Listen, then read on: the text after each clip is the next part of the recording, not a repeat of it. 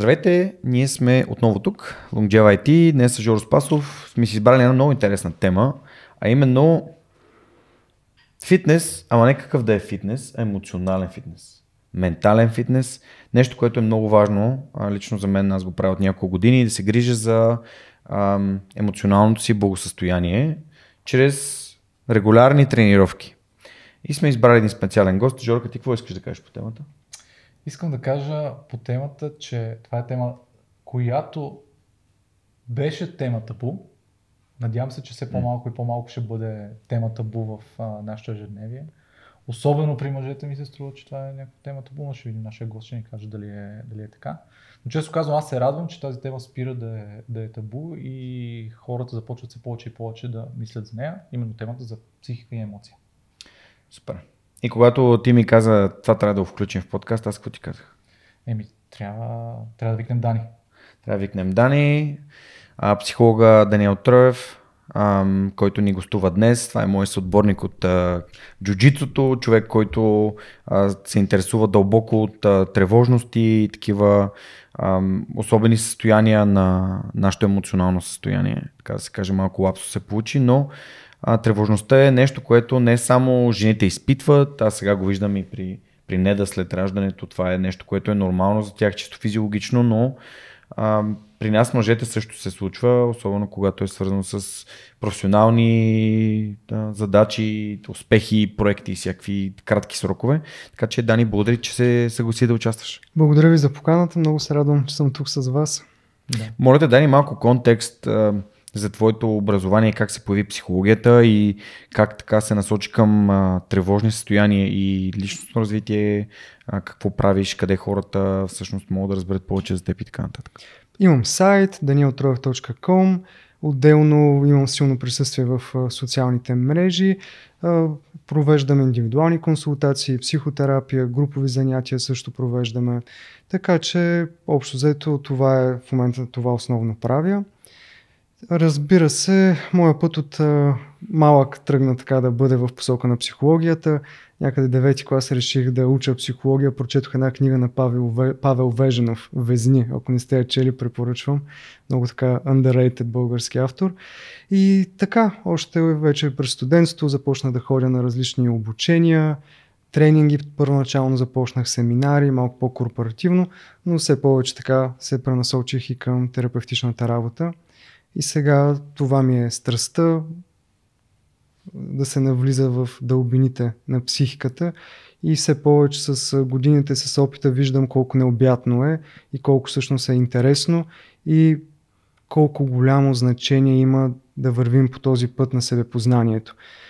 Много се говори за това, от древни времена го повтарят хората, трябва да познаем себе си, обаче още по- така осезаемо става, когато идват реални хора, които идват с едно примерно тревожно състояние, с паника, атаки, депресивни състояния и пътя, който извървяват именно през опознаване на себе си и психиката и къде стигат.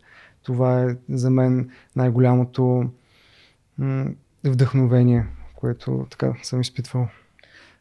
Точно като, а, не знам, в правилния момент се случи това вчера. Ами, аз следвам един олимпийски маратонец, знаете, аз харесвам да тичам и така нататък. А, ирландски олимпийски маратонец Стив Скален се казва. Вчера пусна едно видео, той прави влог.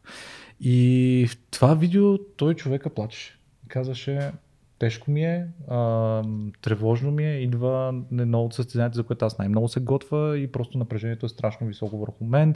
Случват ми се и някакви лични неща, с които пък още повече ме съборват, изкарват ме дори от а, рутината ми, защото аз знам, че трябва да тренирам, ама дори чисто не, психически не мога да се, как да кажа, да се накарам да отида да, да, да тренирам. И аз като видях това видео на този човек, който като го прегледнеш така отстрани и той ти изглежда непробиваем. В смисъл, това човек да бяга две и девет, две нула девет е невъобразимо бързо.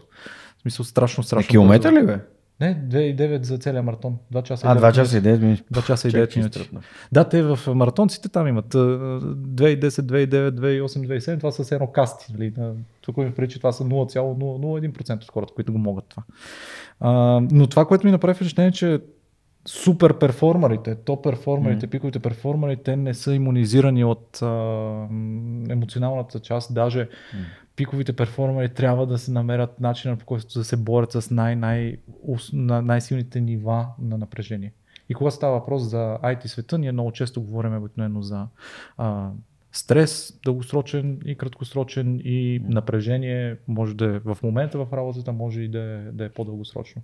И това беше причината, поради която аз много исках да включим в темата за ай ти хората, да си говорим за, за психика и емоция, за справяне с тези неща. Ти като го видя това видеото, разчувстван железен човек, да. Как, това карате ли те да се чувстваш, сякаш глего толкъв е слабак, ламера там се, какво, се, какво реве, бяга две хиляди и девета.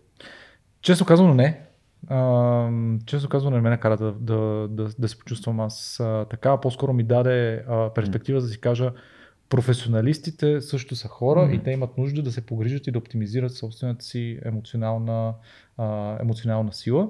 И затова много се радвам сега да си говорим с, uh, с Дани, за да ни помогне той всъщност да ни даде може би някаква uh, стратегия, някакъв начин да мислиме може би върху собствената си емоция, върху азъци, с който да можем да се пребориме с а, напрегнати стресови ситуации, които са а, краткосрочни, но и дългосрочни такива. Как си, как си звучи? Това ли е темата, която, която търсим тук? Това е, да. Супер. Ще добре. Разгърнем. Откъде да започнем, може би тогава? От краткосрочните или от дългосрочните, или ти ни води тогава? Значи, като цяло в своята работа аз прилагам един четири, четириизмерен така модел за работа с стреса и тревожните състояния. Може да минем през него, така да раздробим и да влезем в детайли. Супер. А, той е така на база моето образование, обученията, които съм преминавал. Тук последните четири години минаваме на обучение по естествена психотерапия. Той е доста така един холистичен метод, отделно през това, което го има като изследвания в невронауката. И това, което виждам, че реално дава резултати на хората, някакси така ми се обособи като едни четири нива, четири измерения. Това са нивото на нашето тяло, нервна система, нивото на психиката, ментално-емоционалното, мисли и емоции, нивото на характера, базисни вярвания, тенденции, устойчиви навици, поведения, разбирания за света, и четвъртото ниво е нивото на духовността. Духовност в смисъла на ценности, на смисъл, на това измерение, което почти винаги, особено сега виждаме колко все повече се говори за това и колко актуално звучат примерно книги на Виктор Франкъл, на Ерих Фром, които са писани преди шейсет-седемдесет години, а са супер актуални за днешното време, и точно тази жажда за смисъл и достигане до една по-широка визия за света. Така че това са четирите нива. Това е супер, а, защото ние като, аз като логичен човек и Жоро като професионалист и хората в ай ти индустрията като цяло са много свързани с логиката и последователността, а пък психологията като цяло се смята за субективна, за неясна, сега постигаш ли резултати, не постигаш ли, как го разбираш, какво значи емоции, как се измерват, е такъв тип неща, така че се радвам, че днес опитваме да свържем тези два свята. Абсолютно, да, години. Тялото. Нивото на тялото в а, работата на съвременния терапевт е най-вече свързана с разбиране на нервната система, нейните нива на функциониране и влиянието върху стреса, как влияе на емоциите, на нашето поведение. В момента, последните години набра така популярност, все повече в България се говори за една теория, поливагална теория, която разглежда четири нива на работа на нервната система. Имаме, има няколко повече нива, но няма да влизаме чак в толкова детайли, трите са достатъчно. Първо базово ниво, което е когато сме спокойни, когато се чувстваме добре, искаме да се ангажираме с хората. Второто е реакцията на стрес, борбата и бягство, която ни е позната, насякъде, нали, вече сме я чували. Там организма се мобилизира, идва прилив на адреналин, готови сме да се преборим с предизвикателството или да избягаме. Третото ниво е шътдаун, изключване, замръзване, когато вече това са в природата, примерно бозайниците, когато изпадат в ступорно състояние, зайчето, което се прави на умряло, или човек, който е примерно в някаква много травматична ситуация, не може да избяга, не може да се пребори, изпада в ступор, всичко се изключва системата, или ако човек дълго време е под стрес. Системата, за да не стои в тези високи нива на мобилизация, mm-hmm. на обороти, дава шътдаун, за да може системата да се изключи, там е много по-безопасно. и най-често тогава идват депресивните състояния. Та, съвременния така поглед е, че тези нива, колкото повече ги опознаваме, ние може да започнем всъщност да разбираме кога в какво състояние сме. И сега също все повече се говори за блуждаещия нерв, вагус нерв, как той е превключвателя на нервната система от симпатикова към парасимпатикова активация, от стреса към това състояние вече на rest и digest, на отпускане и на храносмилане. Симпатикова и парасимпатикова са първите две, които спомена, така ли? А, не, това не. са нервната система, нали, okay. има да. парасимпатиков и симпатиков да. дял. С Радо Рангелов говорихме за това. Да, говорихме за това, че едната всъщност, колкото аз си спомням, беше тази, която управлява тялото ни без да е съзнателно, несъзнателно. Да, там има, нали, вегетативна да. нервна система и така, но да не влизаме, нали, в тези всичките да. неща. Идеята е, че ние може да тренираме нервната система с определени практики, подходи, да регулираме нервната система и тя да става по-устойчива на стрес. Чрез стимулация на блуждаещия нерв, там има едно друго понятие, сърдечна вариабилност, как също се измерва, много такива вече и смарт часовници ги измерват, колко ни е устойчивостта на стреса. И м- много е важно, за да може да имаме оптимално и емоционално състояние и здраве, да опознаем нервната система, защото тези състояния на нервната система, те са пряко свързани с нашите емоции и мисли. Когато, примерно, нервната ми система вече е в активация и аз съм в а, бий се или бягай, тогава тази цялата телесна мобилизация, която идва с ускорения по сърцебиенето, нали, тук крайниците, които могат да се стегнат, градния кош, корема се свива, всичко, нали, се стяга и се опъва, ума започва да става трескав. Нали, това е точно това състояние при стрес, при бърнаут, при по-висока тревожност или вече при, дори при лека тревожност, ума започва да е трескав. Това са, това са тези състояния на премисляне, когато ни е трудно да се концентрираме. Постоянно, нали, нещо вътре в ума ни е така неприятно. Емоционално започваме да се чувстваме по-притеснени, по-тревожни. И тук понякога човек се опитва просто да си успокои мислите, като си внушава, примерно, че трябва да мисли положително, или пък се опитва някакси просто да си замени емоцията, да си даде някакво приятно преживяване, което да донесе някакво удоволствие. Обаче, ако нервната ни система е блокирана в тази активация, Тя, самата тя вече вкарва, нали, друго качество на нашите мисли и на нашите емоции. Така че ние няма как да имаме топ продуктивност, ако не започнем да опознаваме естествените така режими на нервната система и как да ги управляваме по-добре. А пък това, което казахме за изключването, шътдаун като реакция, режим на нервната система, там започват в ума ни повече потиснатите мисли, усещането за безпомощност, за апатия, липсата на мотивация, усещането, че не сме достатъчни, несигурността започва най-общо да се прокрадва. Емоционално човек се чувства изхабен, че не му се прави. И понякога идват хора, които казват: а, последно време мотивацията въобще ми я няма, не мога да се концентрирам, преди, нали, колко много неща правих. Когато започнем, нали, да наблюдаваме и да изследваме как е тялото, нервната система, човек се вижда, че си е в дълбок фриз или в замръзване в, или в изключеност, нали, на нервната система, и там, докато той не раздвижи нервната система, няма как да се върне в същия оптимален режим, в ума да му е супер бистър или емоционално да се чувства зареден, с мотивация да преследва своите цели. Та, затова първия етап, нали, в смисъл условно първия, зависи човека, нали, къде има по тези четири нива да работи, трябва да започнем работа с тялото. Тук в момента, нали, всички сме луди по студените душове, всякакви, нали, такива практики има, които, примерно, нали, по европейските и американски подкасти хората ни казват да ги правим. Спорта, нали, е супер също за регулиране на нервната система и така. Обаче в своя кабинет виждам колко е важно човек по-детайлно да започне да усеща какво се случва с нервната система и да има механизми, които са по-достъпни в ежедневието, по време на работата, когато е в своето нормално ежедневие, да има практики, които също да регулират нервната система. Защото понякога идват хора, които тренират супер много, правят йога, грижат се реално за тялото, обаче нервната им система какво се случва? Примерно, отивам на тренировка по джиу-джитсу сутринта от седем и половина до осем и половина, там изкарвам много напрежение и така, обаче в десет застъпвам примерно работа и аз си влизам в стресовия режим. Да. И откарвам от десет до шест, седем, осем в този стресов режим и за нервната система пак има със сигурност полза, но понякога това не е достатъчно и понякога идват хора с тревожни състояния, липса на продуктивност, повече стрес, бърнаут, паник атаки, които казват добре, четох, нали, ето, правя душове, правя други неща, дихателни техники, медитирам по десет, един час на ден, обаче накрая пак тези състояния не мога да ги управлявам и тук вече трябва да се влезе в такава конкретика в ежедневието. Най-базовото нещо, което човек може да започне да прави, е да се учи на едно раздвоено внимание.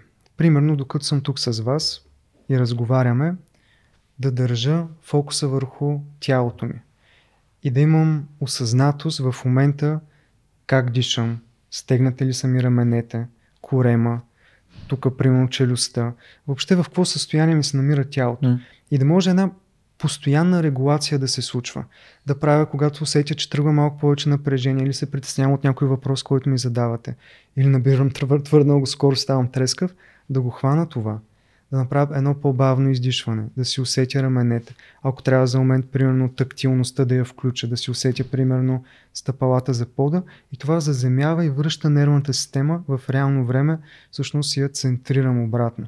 Защото, примерно, ако не го хвана това и два часа съм супер активиран, нали, да говоря с вас, може нещо приятно да се е случило, но разговора ще ми вземе много повече енергия и сега, после като се върна за последните ми сесии вечерта, може да усетя как, примерно, имам изтръпване в крайниците, защото съм си поемал по-малко въздух, докато говорим. Вечерта може, нали, нещо да почна да премислям, искам да заспя, почва нещо да мисля, нали, какво се е случило днес и как, да ми е по-треска в ума, просто защото по-дълго време съм бил в такава активация. Та, едно от ключовите неща е да започне малко повече да обръщаме внимание на усещането в тялото, в реално време да правим такъв мониторинг mm. и да отпускаме. Това прави, То... всъщност йогата правим това, нали? Когато започваме всяка практика, се стремим да се свържем с тялото си. Нали, да си докоснем, нали, пръстите, да усетим как сме стъпили на пода, как сме седнали, в каква позиция сме, дали ни е отпусната челюстта, дали са ни отпуснати раменете. Тоест един вид насочваме вниманието навътре, концентрирано. Mm-hmm. И това го правим всеки път. Да, и целта е това нещо да стане навик и в реалните ситуации, когато съм на работа с детето, да мога да се хващам и да регулирам нервната система. И едни базови неща, като малко по-бавни издишвания, защото при издишване се активира парасимпатиковия дял на нервната система, който води до успокояване. Буквално да си усетя малко тялото, раменете да ги отпусна и корема, защото ако са ми стегнати раменете и корема, това почти винаги е сигнал, че аз в този момент поддържам някаква по-висока мобилизация. Да си усетя за момент просто допир, да усетя повърхността, примерно на панталон, на риза, стъпалата. Това вече води до едно заземяване и е нещо толкова просто, което обаче може да направи доста голяма разлика. И също така започваме да тренираме това, което има много хубави изследвания по темата, така наречения механизъм на интероцепция. Знаем перцепция, възприятие. Интероцепцията е възприятие за това, което е вътре в нас. И има много добри данни как самото практикуване на такъв а, телесен awareness, осъзнаване на тялото, какво изпитвам, това, което преди малко обяснявах, задвижва определени процеси в определени дялове на мозъка, които също отговарят и за емоционалната регулация. И какво се случва? Колкото съм аз по-способен да държа тази осъзнатост за тялото си, това е буквално все едно, аз се напълвам със своето внимание и повече си тежа на място или съм по-стабилен. И когато вече се случи някакъв стрес или реакция, не съм толкова лесно разклащаем, нали? Не е толкова лесно даденото нещо да ме погълне и тотално да ме залее, а все едно Все едно съм се напълнил с присъствие, с стабилност и като имам страх, като имам тревога, той вече някъде част от мен и механизма за процесване, за обработване на тази емоция или това състояние вече става много по-лесно. Та, едно просто наблюдение на тялото с тези уговорки, които направихме, може в дългосрочен план да задейства много ключови процеси в мозъка. Не е просто да дишам, да броя до десет, да се успокоя, а си има някаква методичност. Христо Светков в а, епизода за тичане, той каза, че най-добре, съ, съ, най-много съм наблюдавалия се човек, защото той има толкова много часа тичане съвсем леко, че той всъщност се познава толкова добре вече себе си. И ми напомни точно на това, което, което каза, каза ти, смисъл, той просто нали, отделя внимание. Той дори няма избор. Няма какво да правиш. Той няма какво да прави друго, нали? Освен да гледаш. Аз знам, че един от най-големите ужаси на дългите бегачи е да бягаш на пътека, защото нищо не се промени около теб. Да. Та, в този ред на мисли, когато дори да бягаш и нещата да се променят около теб, твой фокус на внимание навън е много по... За, за кратко време се изчерпва и ти вече почваш да мислиш сега, окей, как ми се чувстват краката, как ми се чувстват ставите, как ми се чувстват а, примерно нали, ръцете, раменете, всички тези неща ти минаваш почти непрекъснато през тях. Да. Значи, ако правилно, ако, ако правилно разбрах, може би първия, първия етап минава и през а, опознаване, самонаблюдение mm. върху себе си, а, начинът по който можем да измерим до някъде в каква фаза сме на, на, на нашата възбуденост на нервна система, ти казва смисъл да наблюдаваме, може би дори самите мускули, които са да. вътре в а, нас. Да, мускулите, да, рамене, тези части на... Гърди, да. Така, колко сме стегнати. Точно, стягането Добре. И много често първия сигнал вече за повишаване на стреса до такива по-потенциално опасни за продуктивността ни нива е именно през усещанията, които идват примерно за стягане в гърдите, задух, изтръпване примерно на крайниците много често, mm. повече болки в главата или усещане на такава замаяност, в корема нали, болки от цялата тази стегнатост. И особено при ай ти хората има един такъв момент, че работата на монитори постоянно. Виждал съм, че цялата тази а, работа и този лайфстайл буквално води до това човек малко повече да загуби усещането за своето тяло. Защото той е постоянно примерно в виртуалното, в а, всички тези процеси и може в един момент човек да се очуди откъде изведнъж примерно идват някакви паник атаки или откъде идва изведнъж такава повишена притеснителност и тревожност или неувереност. И като започнем да работим, се вижда, че този човек през последните две-три години той си е бил в хронично напрежение, но тъй като е толкова свикнал да удържа на това напрежение mm. и в същото време малко нали, в една паралелна реалност в работата, той буквално си е повече в главата, както казваме на терапевтичен език, нали, повече си стои в мислите в главата, в рационалното, в логиката, нали, в тези стимули и тялото е малко изключено. И в един момент mm. не хващаме тези по-леките сигнали. сигнали и накрая вече удра силния сигнал mm-hmm. или пък даже дори тогава човек, нали, ако е стигнал до такава фаза, наистина човек много да отдържа, тогава се развива едни такива характери, тенденции, до които ще стигнем малко по-натам, нали, които са като едно цялостно сковаване. Говорим също за един ригиден характер в терапията. Човек е свикнал просто много да отдържа на напрежение. И той постоянно функционира на едни високи обороти, хъсъл култура, нали, постоянно дава и повече. И той носи, носи, носи. В един момент обаче тотално ресурса на тялото се изхабява и той, тъй като много е отдържал, накрая просто системата гръмва и рязко пада или в много силно тревожно състояние, или директно пропада в този най-базовия режим, най-долу на нервна система, където изключва и човек се чувства супер демотивиран. Потиснат дори към депресивно състояние може да се отиде. Той си казва, какво стана с мен? Нали? В смисъл, бях в топ форма, mm. правих си нещата. Това, това между другото е много интересно. А, радвам се, че днес си говорим за това и се радвам, че ти, Жоро, също вярваш, че тялото не е само, както ти казах в първия епизод, преносител на мозъка.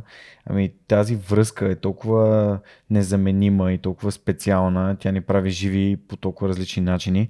А, аз съм забелязал, че по себе си, започвайки тренировки две хиляди и тринадесета година, че нашия мозък толкова го бива да приема някакви ситуации за нормални и след определено време, дори да са отвъд нашата нормалност, то това става новото нормално. Пример, давам а, хранителни примерно, непоносимости. Ти се храниш по един начин, тялото ти реагира и ти казва това не е окей, това не е окей, това не е окей, но след десетия път тялото ти казва ми то явно няма друго, това е. И ти си казваш, това е новото ниво на стрес в тялото ми от това как, примерно как съм подут. Или какво ми е нивото на стрес от типа на вкъщи скандали, всеки ден скандали, всеки ден скандали или в работата. И съответно ти си казваш, това явно е, мозъка го прави нормално. И всяко, всяко повишаване на, на нормалността има риск да ни докара до онова състояние, което може да ни срине. Отвед отведнъж, нали, използвай кавички. Така че ам, смятам, че не, не вглеждането не само в мозъка, но и в тялото, т.е. затова ми харесва, че да не кажа, че холистично, защото то е, а, може да ни заведе на много кофти места. Mm-hmm. Много е така важно и това, което казваш, защото наистина ние може, нервната ни система, тя е доста гъвкава и свиква с това, mm-hmm. което й подаваме. И много хора още от ежедневието, още от а, ранна възраст са били в по-голямо напрежение, mm. какви ли неща се случват и нервната система тя се програмира, че трябва да е постоянно на штрек в мобилизация. И дълго време човек реално, много често даже хората, които супер добре се справят и са постигнали страшно много неща и супер отговорни, знаеш, крашват, нали, се случват някакви паник атаки и силни тревожности, човек наистина си казва откъде. А тя нервната система цял живот просто е била програмирана да поддържа едни по-високи обороти. И тук даже първоначално много така парадоксално е за някои хора, как може опитите ние да успокояваме нервната система и да се опитваме да я балансираме, да водят до по-голямо напрежение и да усещаме, че тялото ни се съпротивлява. Защото то е свикнало да държи, неговото нормално mm. е еди колко си оборота. И ти сега му казваш, дай да се отпуснем. Дай дишай, нали, сега десет минути, просто усещай. И нервната система е такава, какво не е, нали, смисъл, това е абсурд, нали, и има буквално непоносимост. Случва ми се, примерно, като работим с хора за бърнаут, нали, добре, дай сега малко-малко почивай си. Човека не издържа, от него вътре всичко го кара нещо да прави, чувства дискомфортно. Това съм аз. Това съм аз. Минават месеци, докато привикне нервната система. Също един друг такъв малко по-от терапевтичното, понякога нервната система, тъй като както, нали, реално стресовата реакция, тя е реакция на възприета от нас опасност. Или най-малкото нещо, което изисква мобилизация, да ни се дадат повече ресурси. И ако дълго време сме били в една такава мобилизация, с хроничния стрес той води до това нервната система да се чувства все едно все повече сме в опасност. И, и все повече стимули или тригъри може да открива за това, че сме в опасност и това води до все повече нарастване на тревога, на притеснения. Но и също така, когато се опитваме да се успокоим, нашата нервна система това го възприема като нещо лошо.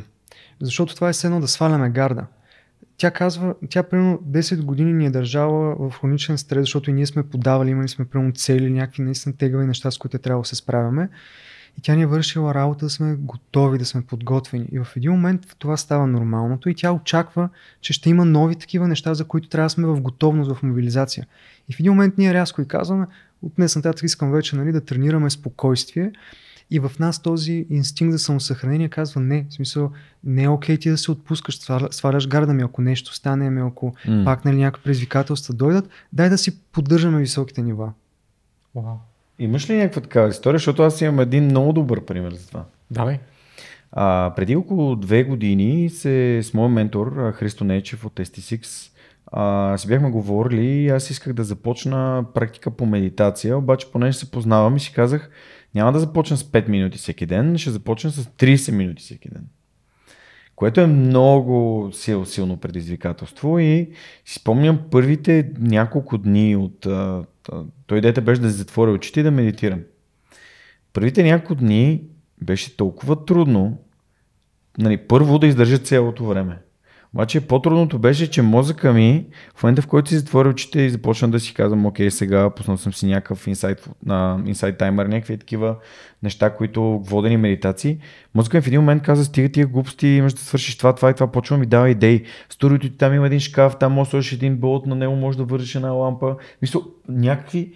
И аз стигнах до там, че използвах тия моменти на медитация да кажа, добре, сега ще си развивам афирмейшъна, утвърждението ще си го развивам. Защото ще насоча мозъка си към нещо, което може да ме успокоява и същевременно той да работи, но да работи целенасочено. И през някакви такива малки-малки стъпчици той почна да се успокоява, успокоява, успокоява, докато наистина не стигнах до това в Хедспейс, дето го има, нали, седнал-седнал до пътя и гледаш колите как минават.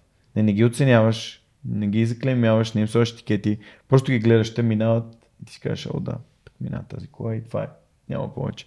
А, много, беше, много беше странно за мен, но ам, това е нещо, което веднага сетих, когато а, даже жена ми казва, че аз не мога да нищо правя. Не мога да седи. Та, или да чета, нещо, нещо трябва да се случва. При мен, аз това преди малко казах, че се препознах. Ти? Аз се препознах през цялото време. Аз не мога да, да работя на ниски обороти, така че който ме познава и работи. Добре, окей, okay. Ако прием, че ние сме точно перфектният тип такъв човек, който е или в, или на ръба, нали, на този бърнаут, какви биха били стъпките, Дани, за това да ам, свалим темпото, за да успокоим нервната система? А, нали, то при всеки работи различно, но дай ни някакви насоки. Това, което казах, е доста добре mm. за начало. Да започнем просто да наблюдаваме и да правим по-бавни издишвания. Mm. Ако искаме, може и това, което Андрю Хюберман го дава с... физиологичната въздишка. Да. Нали, то е с... Нали, mm. дишваме два пъти, така yeah. малко по-рязко издишваме, а, но нещо такова. Или просто това с наблюдението и по-бавните издишвания, за да видим въобще какво ще се случи като реакция в нас. Примерно, аз се опитвам така да насърча хората, като започнем работа и те имат нужда по това да работят, на половин час да си сложат часовник, нещо да извибрира, да им подскаже по време на ежедневието, просто да си обърнат внимание, без да спират да правят това, което правят. Mm-hmm.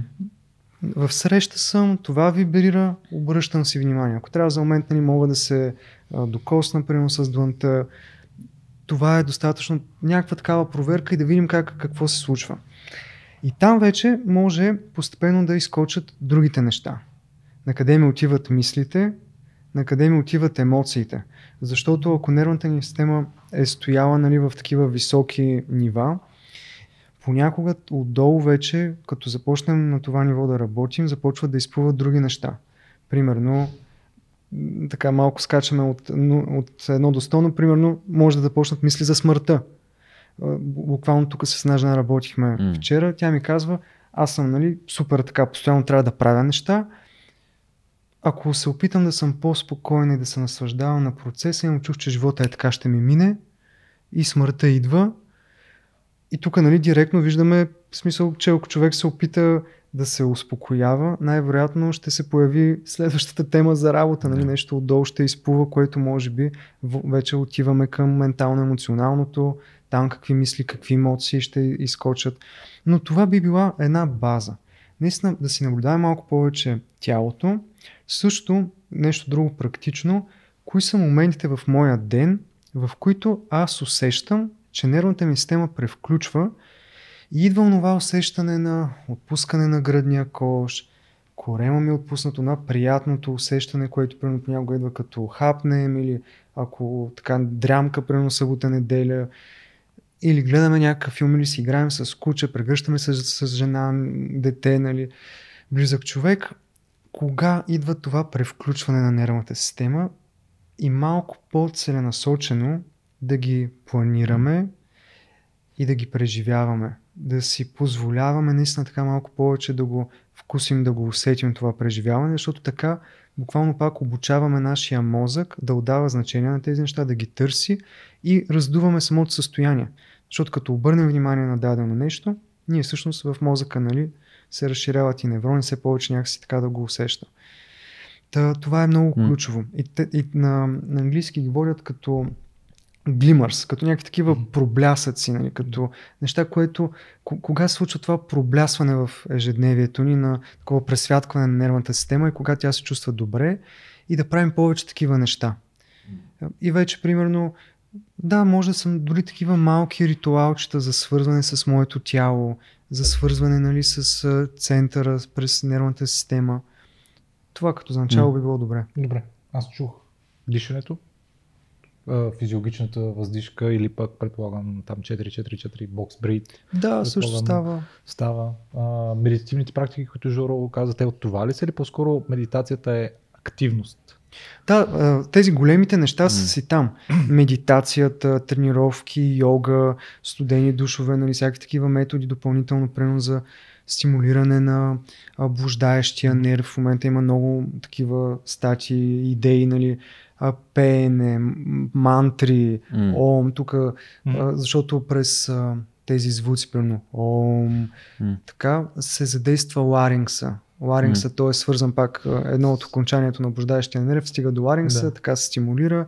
Всякаква форма, примерно на такива телесни неща, да се поразтрием. Масаж. Да. Mm. О, да. Тези неща помагат и може да ги включим като такива ритуали. От време на време така да се студена вода, примерно периодично на час и половина да правим някакви паузи, да отида леко да си раздвижа тялото, да изпея една песен, примерно нещо така. Чисто за игривостта, нали, да се задействат тук тези струни, а, да се направи малко дишане, да си усетя тялото, интероцепцията да тренирам. И е ключово това нещо да е много често през деня. Mm. Не yeah. става да е примерно час сутринта или час вечерта, каквито и тренировки да са. Необходимо е да имаме в ежедневието, в реално време, когато нервната ни система е в активация, когато съм в... Yeah. Да видим там какво се случва. Да. Добре, ти в нашата стратегия спомена, че това е първото ниво, е опознаването, и ти даде може би няколко инструмента, с които когато познаеме, нали, измериме, а, че сме в такова по-стресирано а, състояние, да се опитаме да излеземе от, а, от него, какви следващите нива? Да, може тук още нещо да допълня. Ако сме примерно в състояние на, на стрес, на това, което е състояние на активация на нервната система, е добре понякога, ако е много висока активацията, имам предвид като голям адреналин вътре в нас, mm. първо да направим нещо за регулиране, което е малко повече през движението, а не директно да се опитваме да го затапваме с mm. успокояващо. Защото, примерно, това случва много често при по-силна тревожност. Човек вътре всичко му ври и кипи. И той ще медитира. И той ще медитира или си казва, добре, сега трябва да се успокоя. Дишане, нали се успокоявам. То в него всичко повече mm. тръгва да избухва, да. Защото е, нали, с адреналин. Ох, що не се успокоявам, още по-зле. Точно. Или пък, ако сме вече в едно такова по-изключено състояние, малко по-потиснато в някакъв шатдаун на нервната система, там понякога трябва, нали, с по-активиращи неща, но може да е с леко активиране, повече с движение, нали, да задвижим. Да.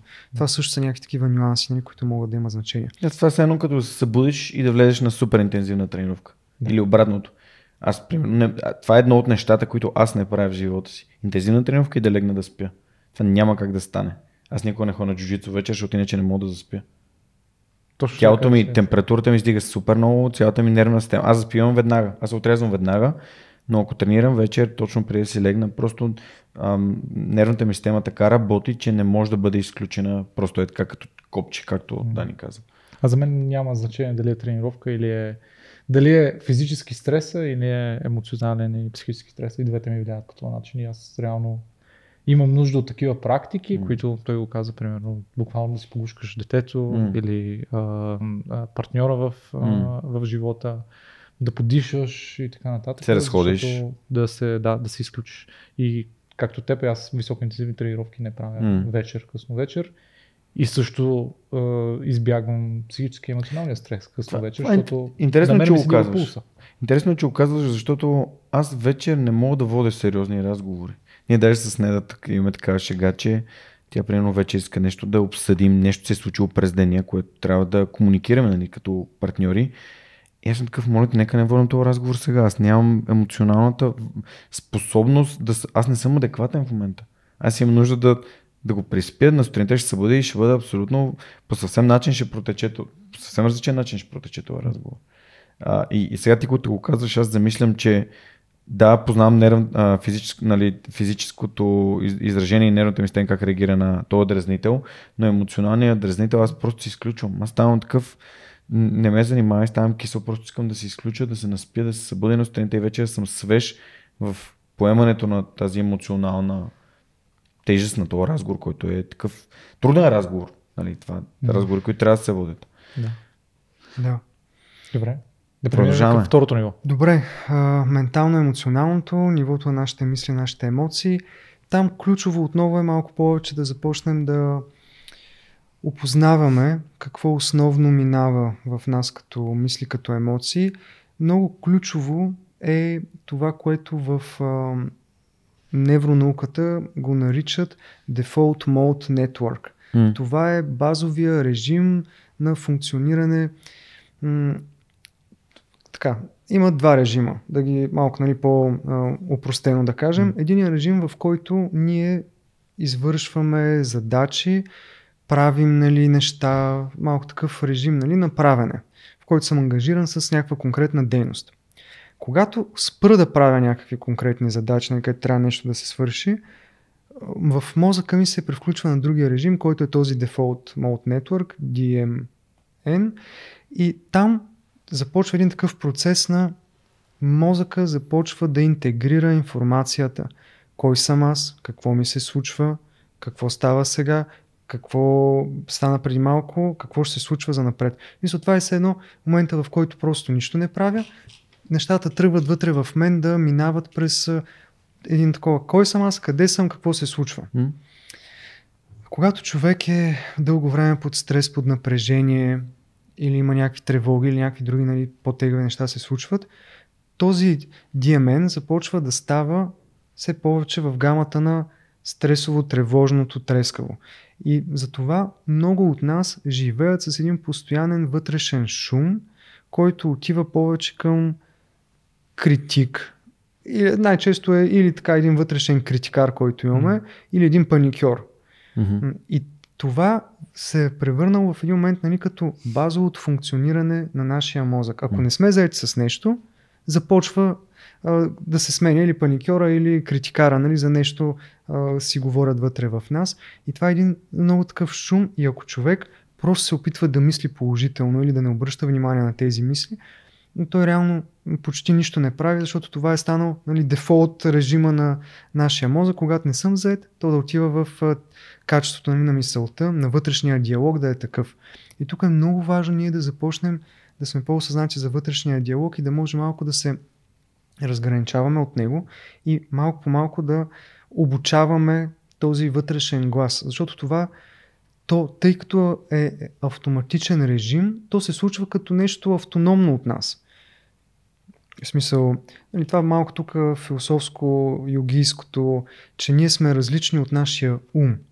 Нали, много често ние сме сляти с мислите и с емоциите си, но както казвам, нали, моето тяло прено го боли еди какво си, от една страна, нали, аз съм тялото, но сами не съм моето тяло, по същия начин не съм своите мисли и емоции.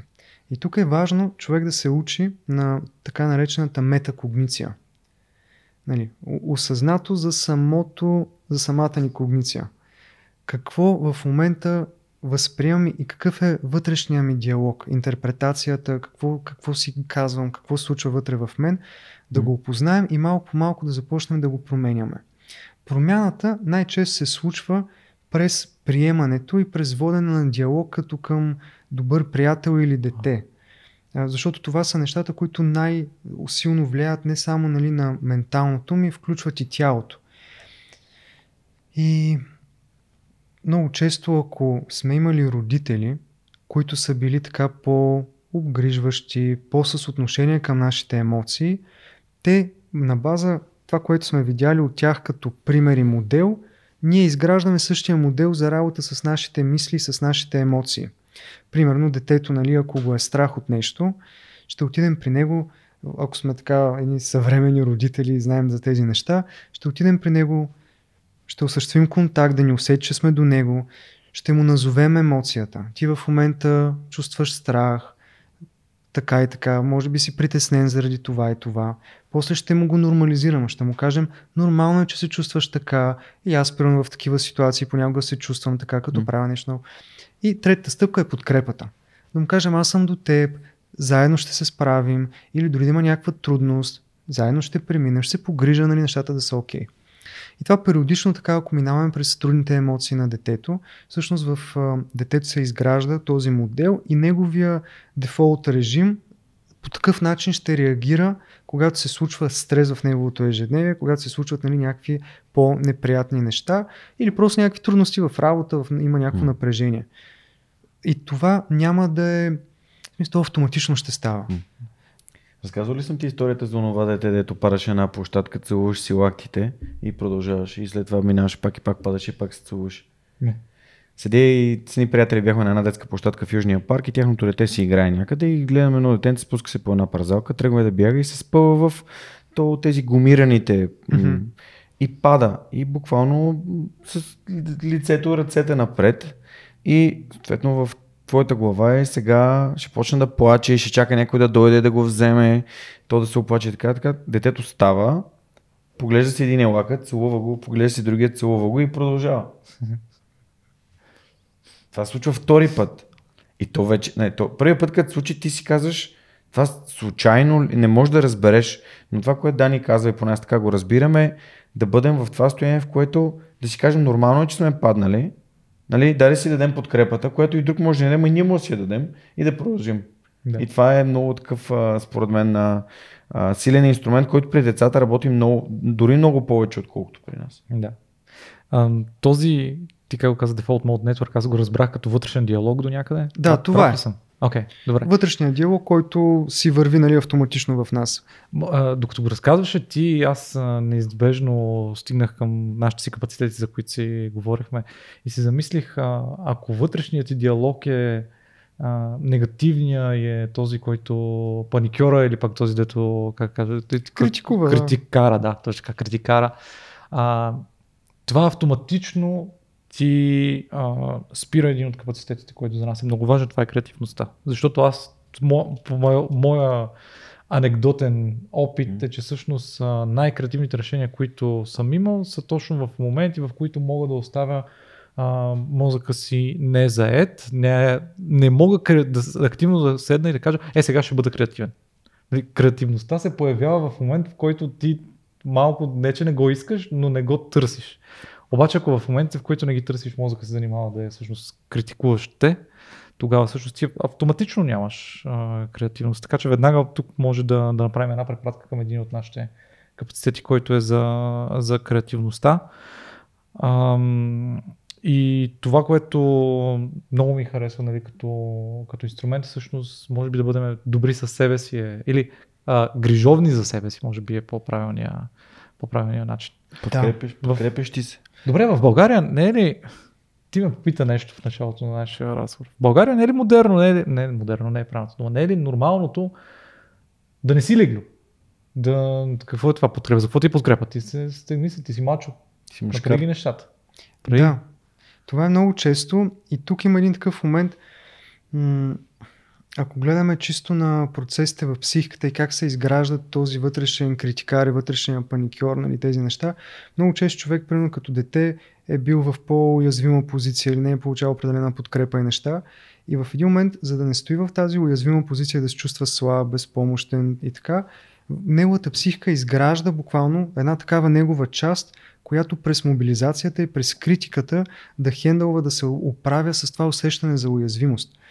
А, всъщност този вътрешен критик, той се случва пак по принципа на вътрешната система, която търси регулация и търси да изкара някакъв а, така, м- играч, нали, който да може да управлява усещането за вътрешна несигурност. И тогава, когато ние в един момент се опитваме вече да не сме толкова критикуващи себе си, пак може да срещнем една такава съпротива, както с нервната система, защото психиката, примерно петнайсет години, двайсет, това е бил нейния а, кос, нали, как да се справя с стреса. Mm.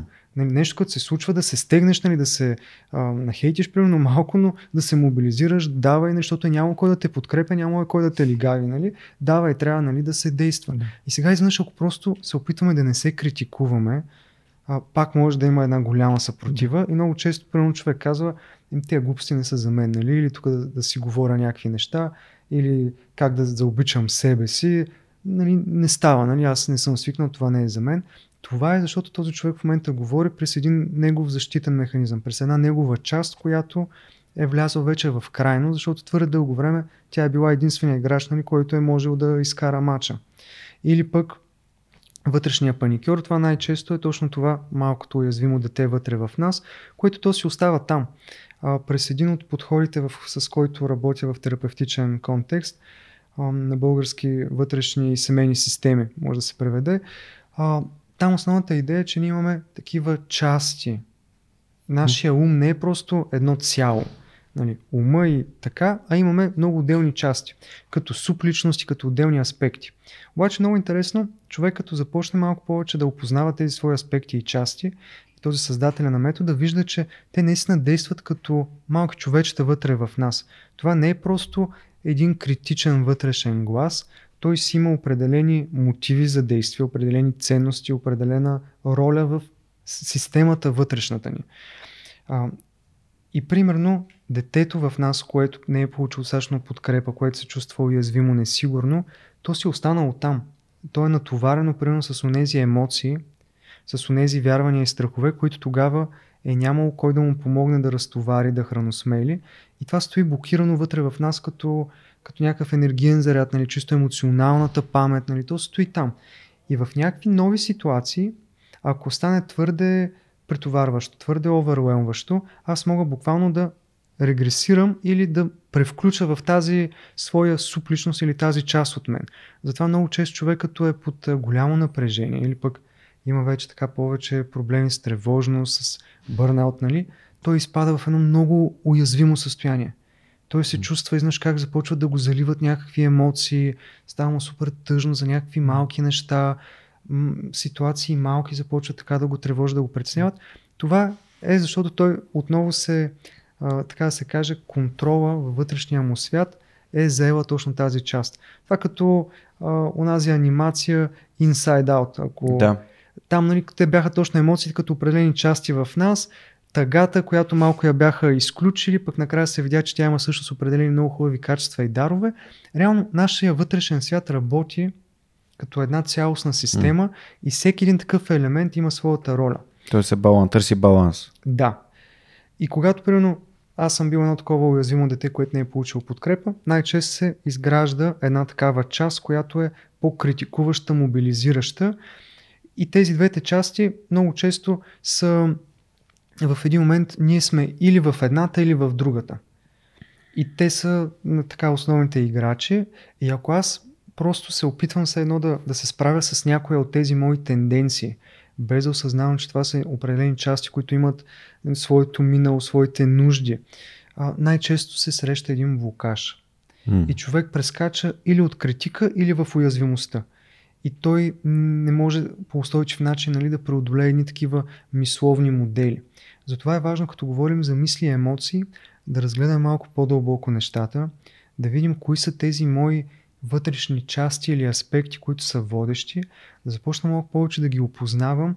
И има такива вече и медитативни практики, как, нали, малко да се разгранича от тях, за да вляза, така да се каже, през вътрешния си център. Защото mm. аз не съм нито критикуващия глас, нито тревожния.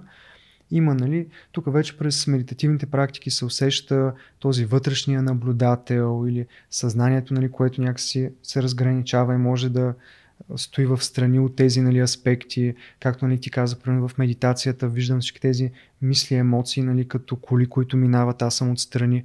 И от тази позиция аз вече мога да адресирам нуждите на тези части.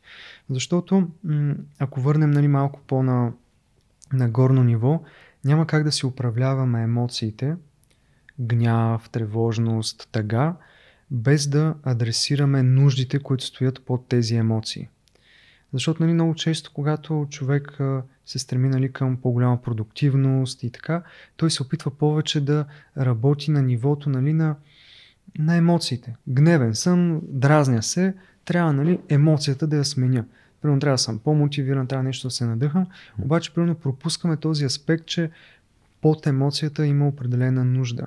Примерно гнева може да показва, че ми се минават някакви граници, че нещо ми идва в повече, че чувствам някаква несправедливост.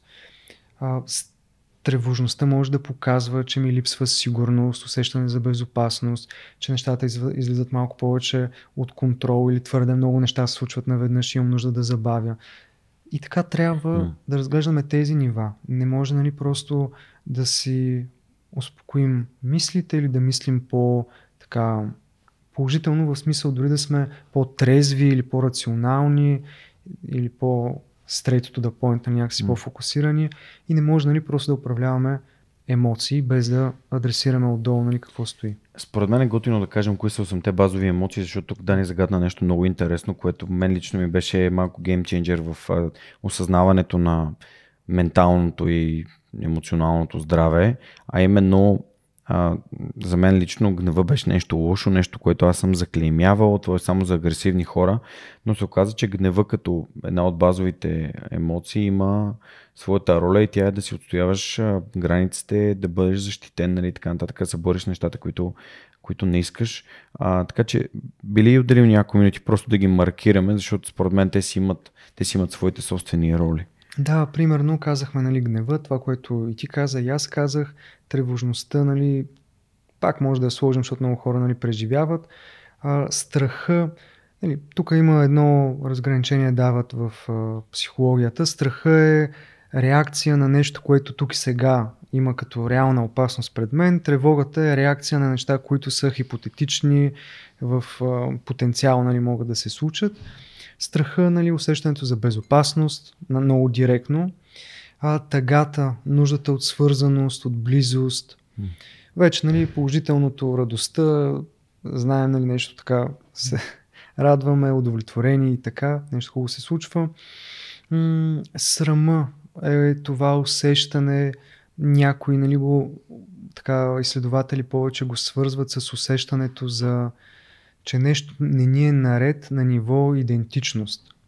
Срама mm. се усеща като аз съм неадекватен, аз съм дефектен, на мен нещо ми има, докато вината е аз направих нещо лошо. Тя е повече свързана, нали, с поведението. Когато усетя, че нещо, да, съм допуснал грешка, сгафил съм, аз направих нещо лошо или нещо тъпо, нещо, нали, което не беше окей, докато mm. срама вече е, че аз съм, нали, mm.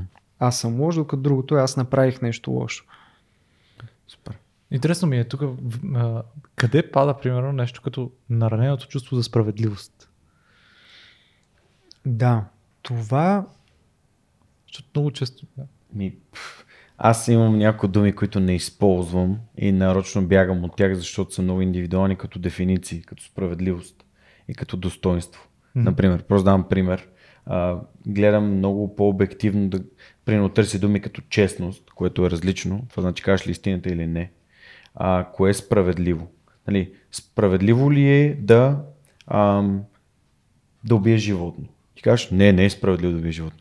Да, да, ама това се оказва, че е примерно а, подивяла мечка, която те напада и ти имаш пистолет в джоба си. И сега контекста изведнъж направи несправедливото нещо справедливо. Да, просто казвам как гледам аз към такъв тип неща. Интересното е, че някои така течения в психологията mm. разглеждат а, несправедливостта като една от базовите травми или рани, които човек преживява. Там някой, нали, казва, че са пет. Отхвърляне, изоставяне, унижение, несправедливост и предателство.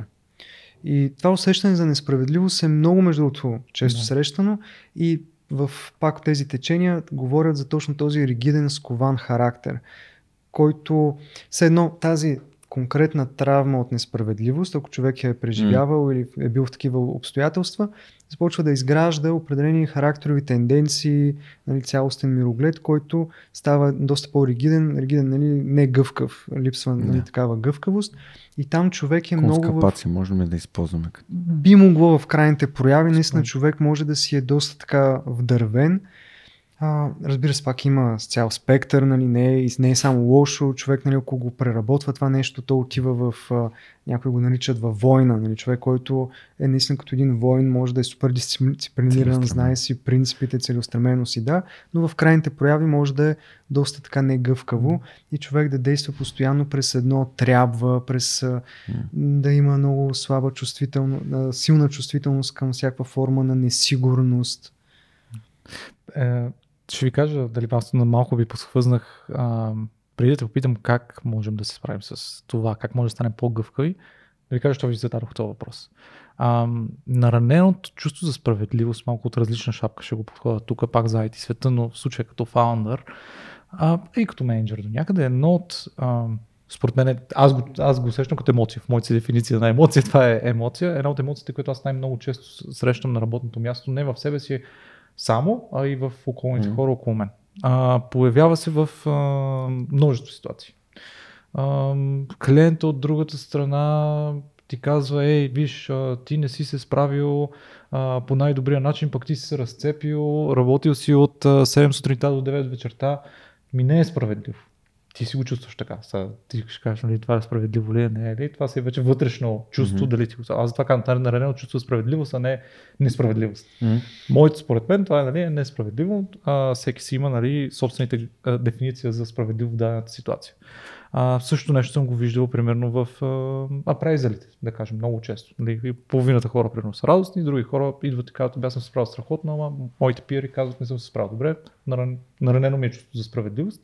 И много често това води до много такива тежки и крайни, крайни емоции. И Е, това беше причината да, да, да, да задам въпроса за нараненото чувство на справедливост, защото според мен е интересно да изследваме инструментите за гъвкавост, които да ни позволят да се справяме сами с а, нараненото чувство за справедливост, а може би дори и с чуждото наранено чувство за справедливост. Да. Тук между от нещо интересно, а, бърнаута като нали, състояние, има един термин морално нараняване. Морално нараняване. Mm. Чували ли сте го като? Не. Това е причина за бърнаут и първоначално го изследват при хора, които са военни. Защото там, примерно, ти трябва да направиш неща, които понякога нали, са доста така морално не окей и твоята ценностна система. И това води до едно морално нараняване. Mm. И ти можеш да бърнаутнеш в следствие нали, на тази неморалност, която все едно е в системата. По- по-късно започват да го разглеждат и при хора, които примерно са в помагащи професии. Нали, хора, където пак по някакъв начин системата не е много адекватна на техните ценности, на техните принципи, обаче им се налага да го правят това нещо или са принудени от обстоятелствата и по този начин те могат да стигнат до бърнаут заради това морално нараняване, което преживяват. Скоро не съм чел как върви цялата тази тема и изследванията, но според мен нали, ние можем малко да го екстраполираме и да го видим, че точно примерно в едни такива така на локално, на микрониво това, което ти казваш нали, за тази нарушена справедливост, може пак да е един причинител. И всъщност да, точно ако нещата, които правим или се случват, неща, които виждаме, че някакси нарушават някои наши граници на принципи, на правила, на ценности, на възприятия, това е много нараняващо. Просто ми хрумна нали, да. Като една интересна добавка. А, но да, примерно да завършим това за емоциите и за мислите. Да. Тук ключово е човек да започне да опознава тези свои части, какво преживява като емоции. Знаем вече, нали, емоциите не са нещо пак абстрактно, те са реално биохимични процеси вътре в нашето тяло и особено мъжете, особено така понякога, нали, без да слагаме така етикети, но човек, който е повече примерно с компютри, както се занимава нали, в ай ти сферата и като цяло аз по себе си нали, усещам дълго време, като примерно жена ми ме пита какво чувстваш, нали? Аз съм в два режима. Добре или съм напрегнат? В смисъл, нали, цялата гама от емоции е до там и също много често всичко ни избива през раздразнението и през а, гнева, защото те са някакси едно позволените форми, по които нали, да изкараме, да вентилираш. Да, и всичко излиза там, а отдолу от всички несигурност, тъга, тревога, страх. страх, скръб за някакви неща, всичко си остава там и е много важно в контекста на продуктивността, както сподели примерно този човек, нали, който се е разплакал и така, да започнем да пак през наблюдението на тялото да имаме по-голяма отчетливост, да хващаме нюансите на своите емоционални преживявания и дори така леко да започнем да ги назоваваме.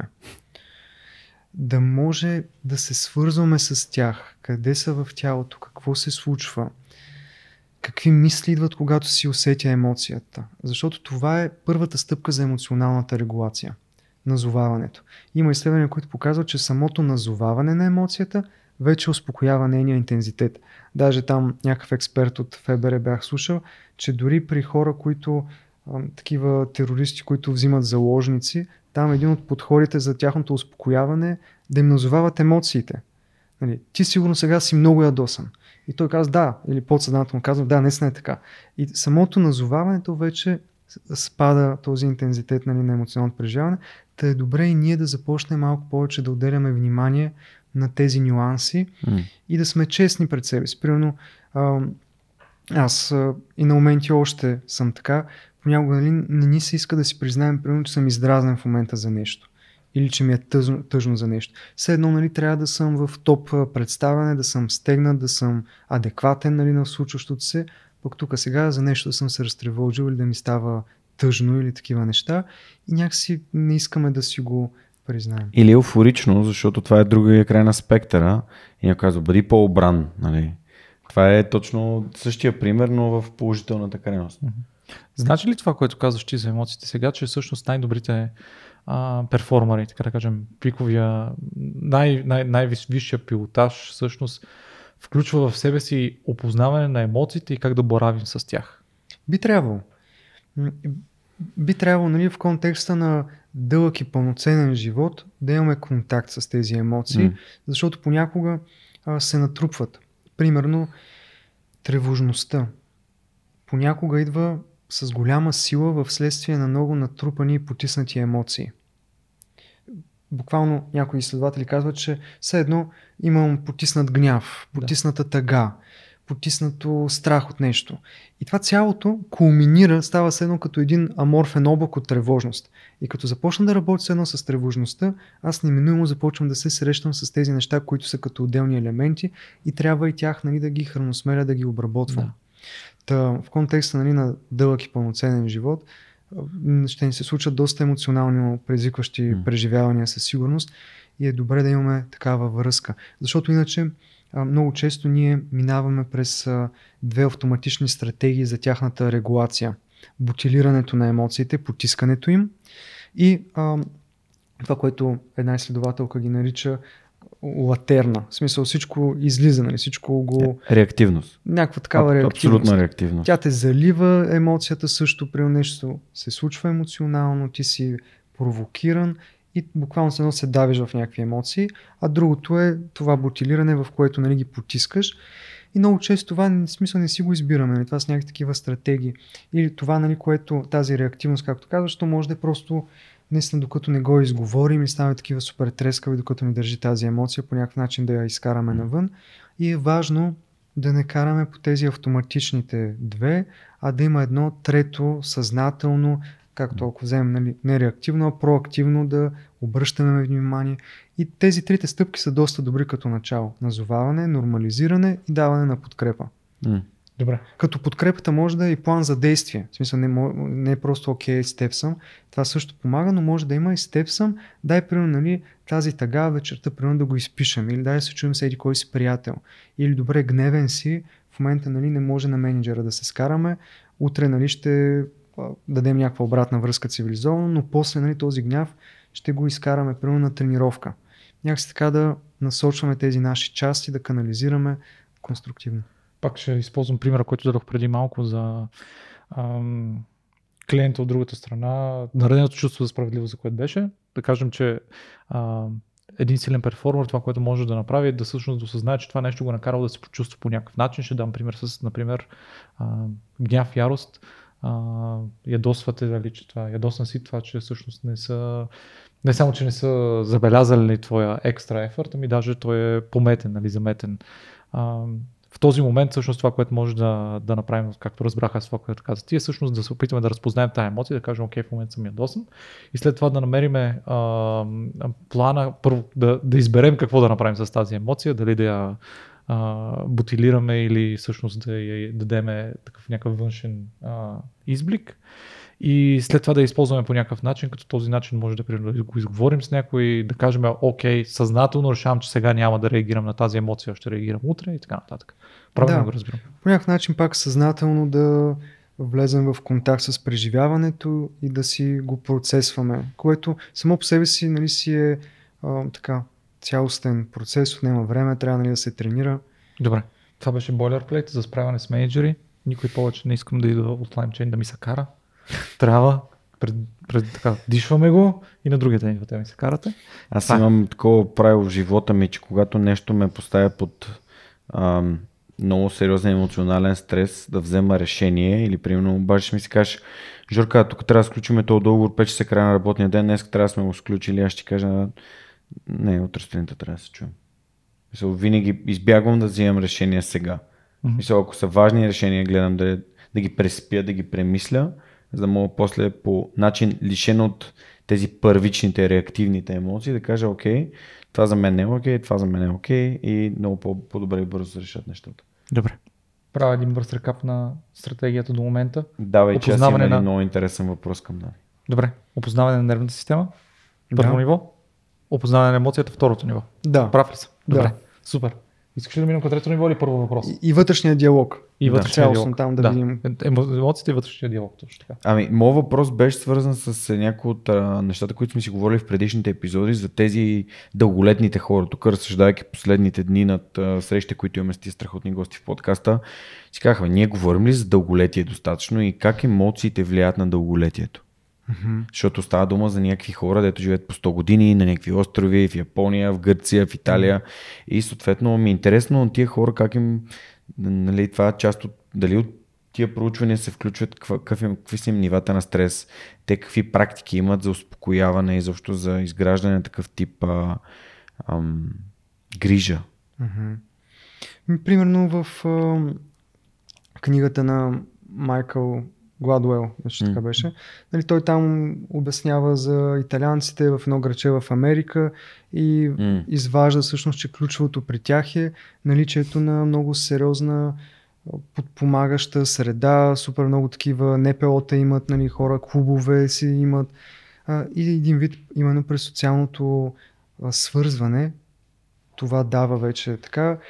Всички сигурно вече сме гледали, нали, този TED Talk с един учен от Харвард, който обяснява за четиридесет годишното проучване за щастието и се оказва всъщност, че най-щастливите хора от една страна, нали, с а, сферата, с която се занимава, там дали творческо и така, но а, най-големия пред, предиктор, нали, а, фактор за такова благополучие и дълголетие, щастливо дълголетие е именно качеството на нашите взаимоотношения. Така че а, тук взаимоотношения в случая, нали, доколко, нали, може да изграждаме едни взаимоотношения, базирани на някаква грижа, на някаква подкрепа.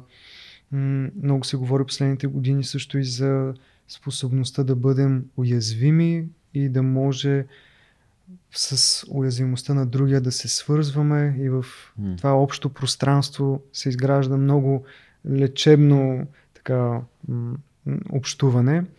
Та, това са едни от ключовите неща, но за да може да има така качество на взаимоотношенията е необходимо да си поработим върху характера.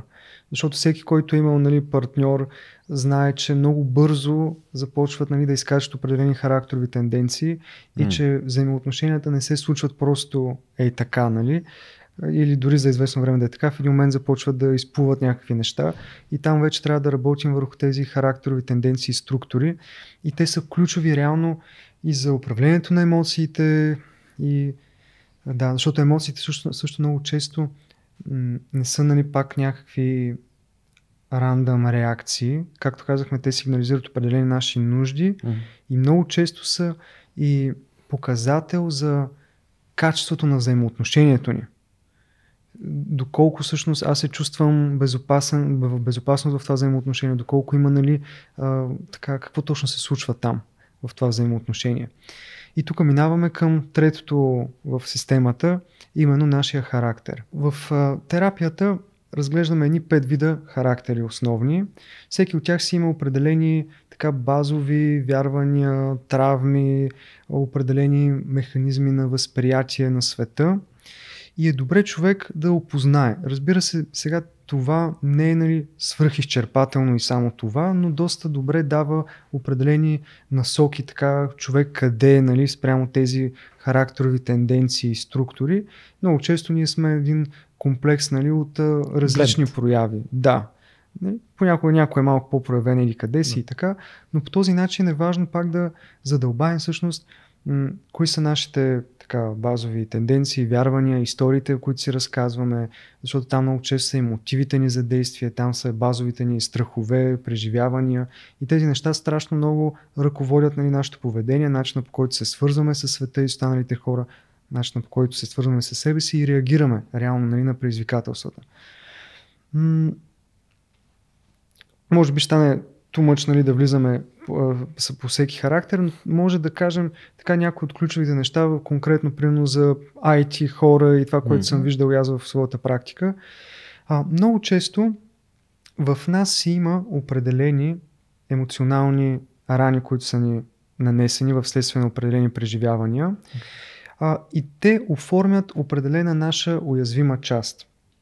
Там може да има примерно страх, от, както казахме, от изоставяне, от отхвърляне, от унижение, от ще бъда предаден, от загуба на контрол, че нещо, нали, несправедливо ще се случи. И тези мои части, те стоят и носят едно това бреме. Понякога това може да са и такива семейни истории. Нали, наскоро при теб гостува Людмил Стефанов, говорихте, нали, за сценариите, родовите и така. Реално тези неща, може да кажем, това са като историите, с които живеем, вътрешния ни наратив, кой съм аз, в какъв свят живея, какво е по-вероятно да ми се случва, и понякога тези неща, нали, се, не понякога, почти винаги се предават, нали, от родители и по-назад. А, и е важно отново през себепознанието да започнем да наблюдаваме първо, нали, в някакъв момент да стигнем до този най-дълбокия пласт, да видим тази най-уязвима част от мен, какво има там като блокаж или като товар, което носи.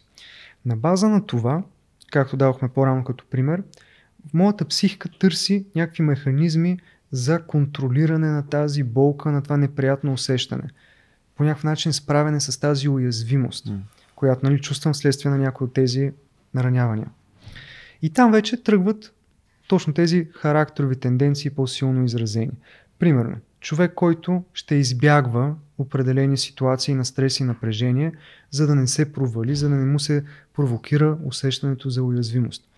В работна среда такъв човек може да държи някакъв low profile, примерно, или да се, или като цяло и в живота си да действа по, май, по най-малкото съпротивление, защото не иска по някакъв начин много така да се заяви, да се отстоява, да си иска своето, да се интересува дори от себе си, от своите, своите желания, нужди, да, глобално или на локално ниво в работата, защото се притеснява, че ако си позволи нещо повече, ще бъде отхвърлен. И той не иска да бъде отхвърлен, затова някакси малко се самоотхвърля, стои в едно такова по-потиснато състояние, защото не иска да се изложи на потенциална опасност. И това, нали, може вече в най-различни така контексти, в взаимоотношенията, много често това води до една избягваща привързаност. Човек, нали, гледа да стои малко по-настрана от близостта и е така по-емоционално недостъпен, за да може, нали, да се самосъхрани, защото ако си позволи, ако повярва, че сега ще стане нещо хубаво, може да има нараняване. Или пък в работата. Не искам, нали, много предизвикателства да взимам, да си вярвам вече, че съм големия програмист или такова, защото, нали, нещо може да стане и ще дойде силен дистрес, нали, това ще ме нарани, няма да го правя. Та, примерно тук може да има едни такива характерови тенденции на избягване от различна такава форма и това може да води до, пак до стрес, защото ти реално супер много потискаш и в себе си неща и не се заявяваш, трудно можеш да изпиташ, нали, пълноценност и това води до м- натрупване на стрес вътрешно. Едни други тенденции могат да бъдат, примерно, през, през този страх, нали, че пак нещо ще се случи, човек започва, примерно, много да премисля. И овъртинкването, yeah. много често е един такъв защитен механизъм, който понякога, нали, може да стане много силна като една характерова тенденция. Човек се чувства супер такъв постоянно, нали, в някаква уязвимост, примерно вече на трийсет на четирийсет години, обаче се усеща като дете. Да. Нон-стоп дилема. Да, това ли да направя, това ли да направя? Да, анализа парализа точно. Да. И това пак е един такъв характер вече, нали, който през овъртинкването, през това силно премислене, психиката се опитва да намери контрол, да намери решение, обаче все едно зависи само на тази стратегия и това пак води до блокаж, защото то реално има много ситуации в живота, когато не може да получим такава сигурност и води, да. Интересно от другата, дали има другия спектър. Примерно свръхамбициозност би било обратното на, на това да си твърде пасивен, може би. Да. Свръх... Свръх... По-скоро е свръхден, да. свръхактивен, т.е. хиперактивен. Да. да, тази хиперактивност... Аз съм по-скоро там. Много често може да е през това, което го казахме като ригиден характер. Човек, който... Ма не само, нали, но това е много пъти, а, ако го кажем по този начин, като една тенденция, преобладаваща в нас, през правенето, всъщност ние се чувстваме в контрол, в силната позиция, гоним резултата, преследваме, нали, нещо и така получаваме реално контрол, виждаме резултати и така, а, и това може да ни държи много добре, в смисъл това си е, нали, съвсем адекватна стратегия, не тези неща, които казвам, не ги а, демонизираме или че са да. нещо лошо, те имат своята роля и премисленето, и избягването, нали така, а, но да, в един момент човек ако само е в сферата на постигането, на мобилизацията. Това пак може супер много да изтощи системата, да се стигне до една такава скованост, нали, в тялото. Човек, който, както казахме, нервната система не може да се отпусне и трябва винаги да бъде в някаква динамика. И в някой момент може да се случи така, че човек да, да му се наложи да забави. Примерно, дали нещо здравословно, примерно нещо ти става на стомаха или пък някакъв друг, някакво друго състояние, или пък изведнъж идват твърде много неща на главата ти, работа, дете, жена, мъж, нещо друго се случва в кариерата, родители, нали, вече на възраст нещо става. И ти, ако основната ти стратегия за управление на стреса е през правенето и през постигането на резултати, бързо да разрешиш проблема, удреш, нали, един тупик. Това е типично за нас мъжете, между другото. Да, ние винаги да се чувстваме, трябва да действаме по нещата. Мисъл, нали, без да звучи като генерализация, но нали, при жените е повече емоционално изслушване и подкрепа, при мъжете е по-скоро то проблем е така, трябва да решим, то е така, то е така, то е така. А, едно от най-ценните неща, които аз съм научил в контекста на психологията, беше от първото ми а, така, обучение а, по Ен Ел Пи. Аз имам Ен Ел Пи практики мастър. Освен, че тъста ми и тъщите са психолози, жена ми почти психолог, като преводач на, на психологически обучения. А беше да разглеждам, той Дани го загадна по-рано, искам много внимателно да го кажа тук, защото ние като а, Ай Ти хора, малко и аз читам себе си като такъв поради високото ниво на логика, което аз ползвам, ние сме малко бинарни, или единица, или е нула. А пък а, в психологията и тази концепция за спектъра, за а, двете крайности, които можем да определим по различни начини, защото те кривите са много, плоскостите са много, а, можем да кажем добре, кое е това нещо, в което аз съм супер добър, но в крайността, в която съм, примерно не постигам оптимални резултати. Както Дани каза за ригидността и за това, че ти можеш да си а, страшно негъвкав, когато трябва да взимаш решение, но това може да направи изключително целеустремен войн в някаква конкретна ситуация.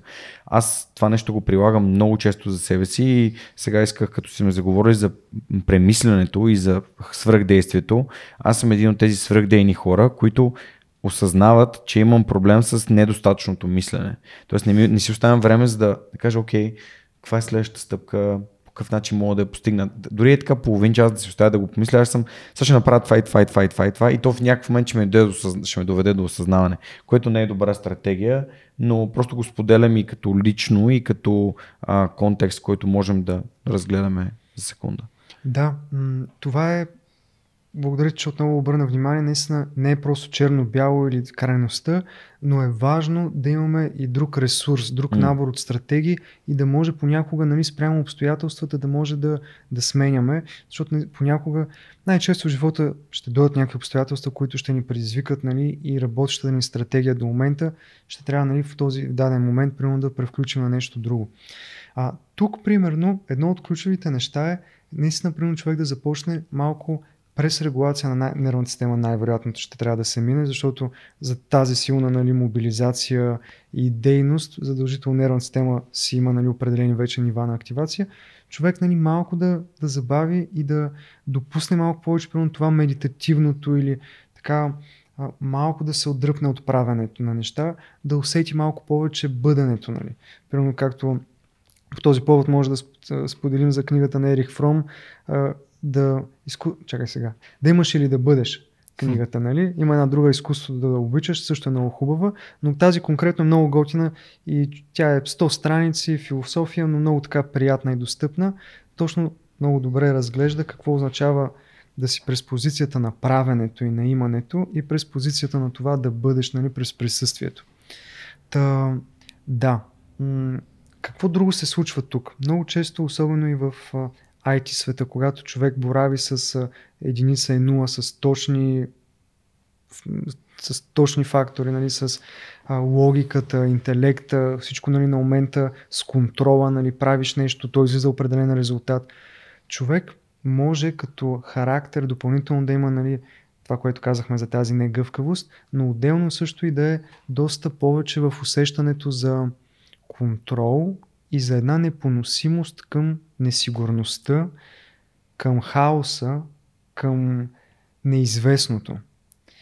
И ако човек в един момент твърде много хаос се генерира в неговото ежедневие и неговата основна стратегия веднага да разрешава нещата и да ги вкарва в ред и в подреденост, това може супер много да го провокира и много често дори може да изпадне човек в такива по-тегави, тревожни състояния, дори примерно да стигне до някакви обсесивни състояния, защото целият този хаос, който е, човек има непоносимост, нали, към несигурност, неизвестно, към това, което, нали, не може веднага да бъде подредено и отметнато.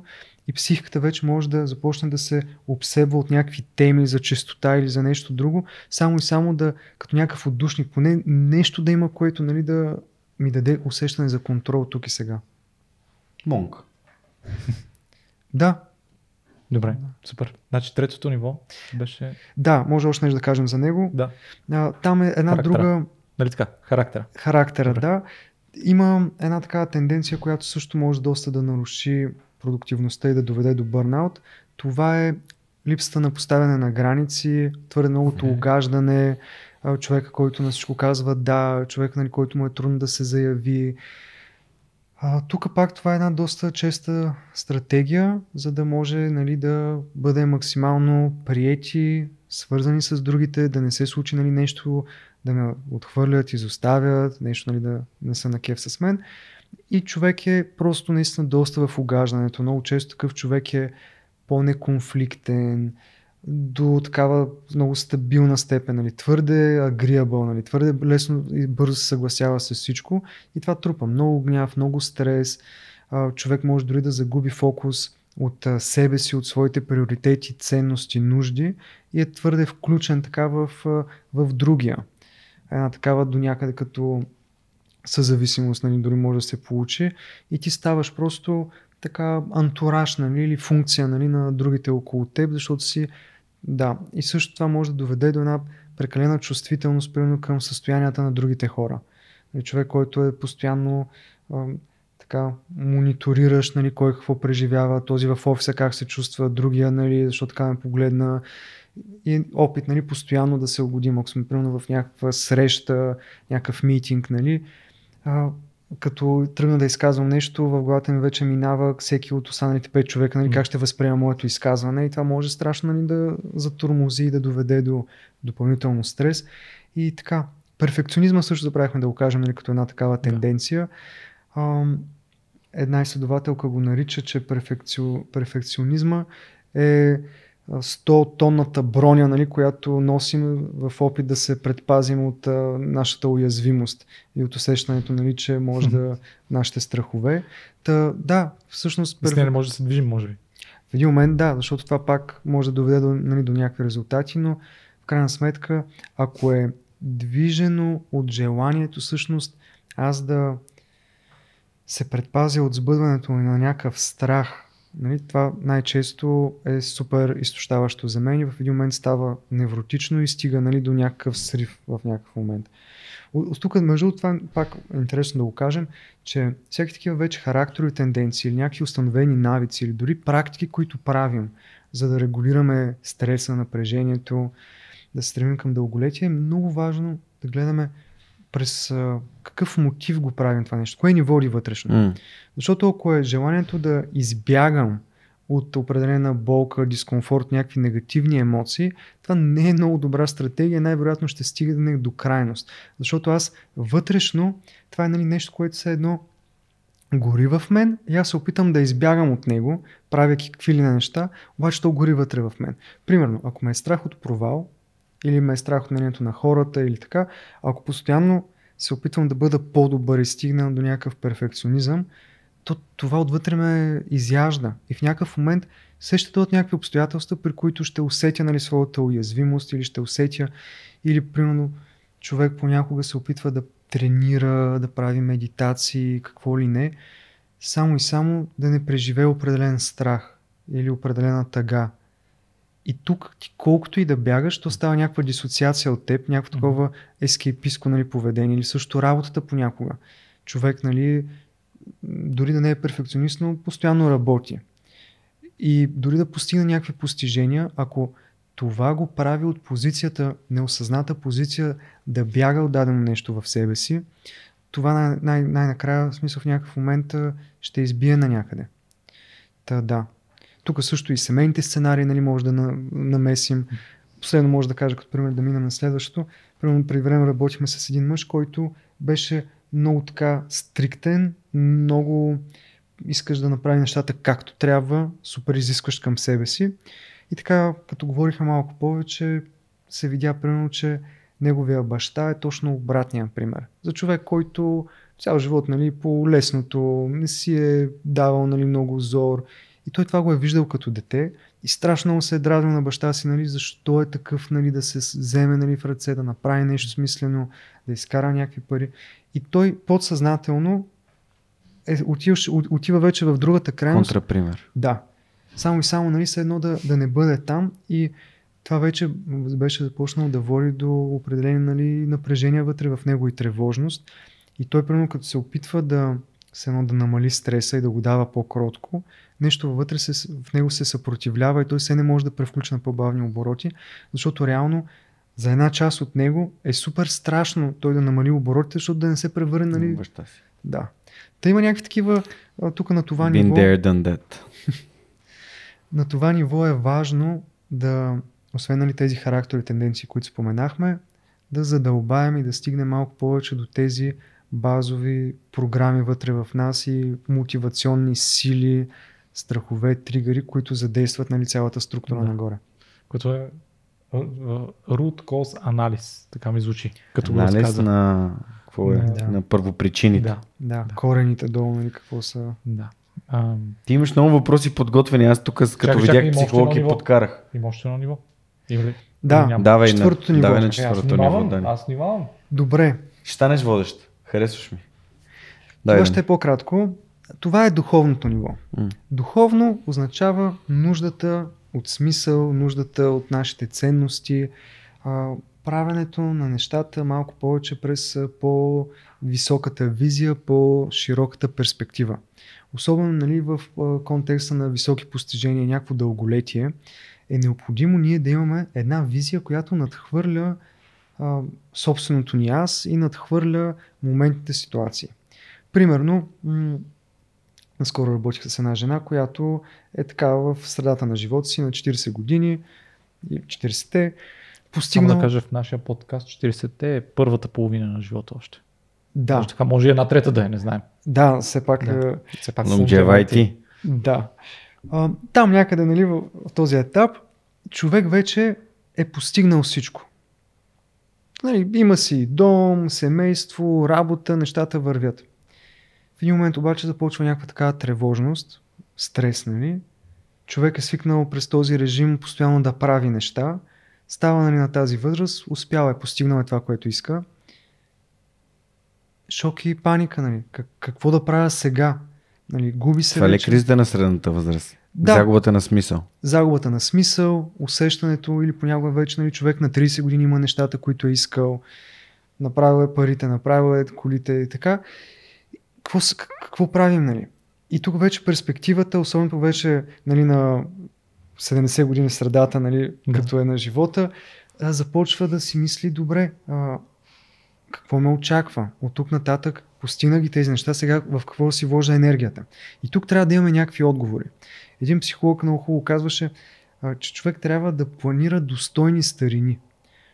И примерно Карл Юнг има много хубаво есе точно на тази тема, на втората половина от живота, защото ако първата половина от живота е повече свързана с, с едно изгрева, слънцето, което стига до зенит, нали, попладне най-високо, човек се а, заявява в света, преборва се за своето място, постига, изгражда идентичност, аз, нали, така и така, придобивки.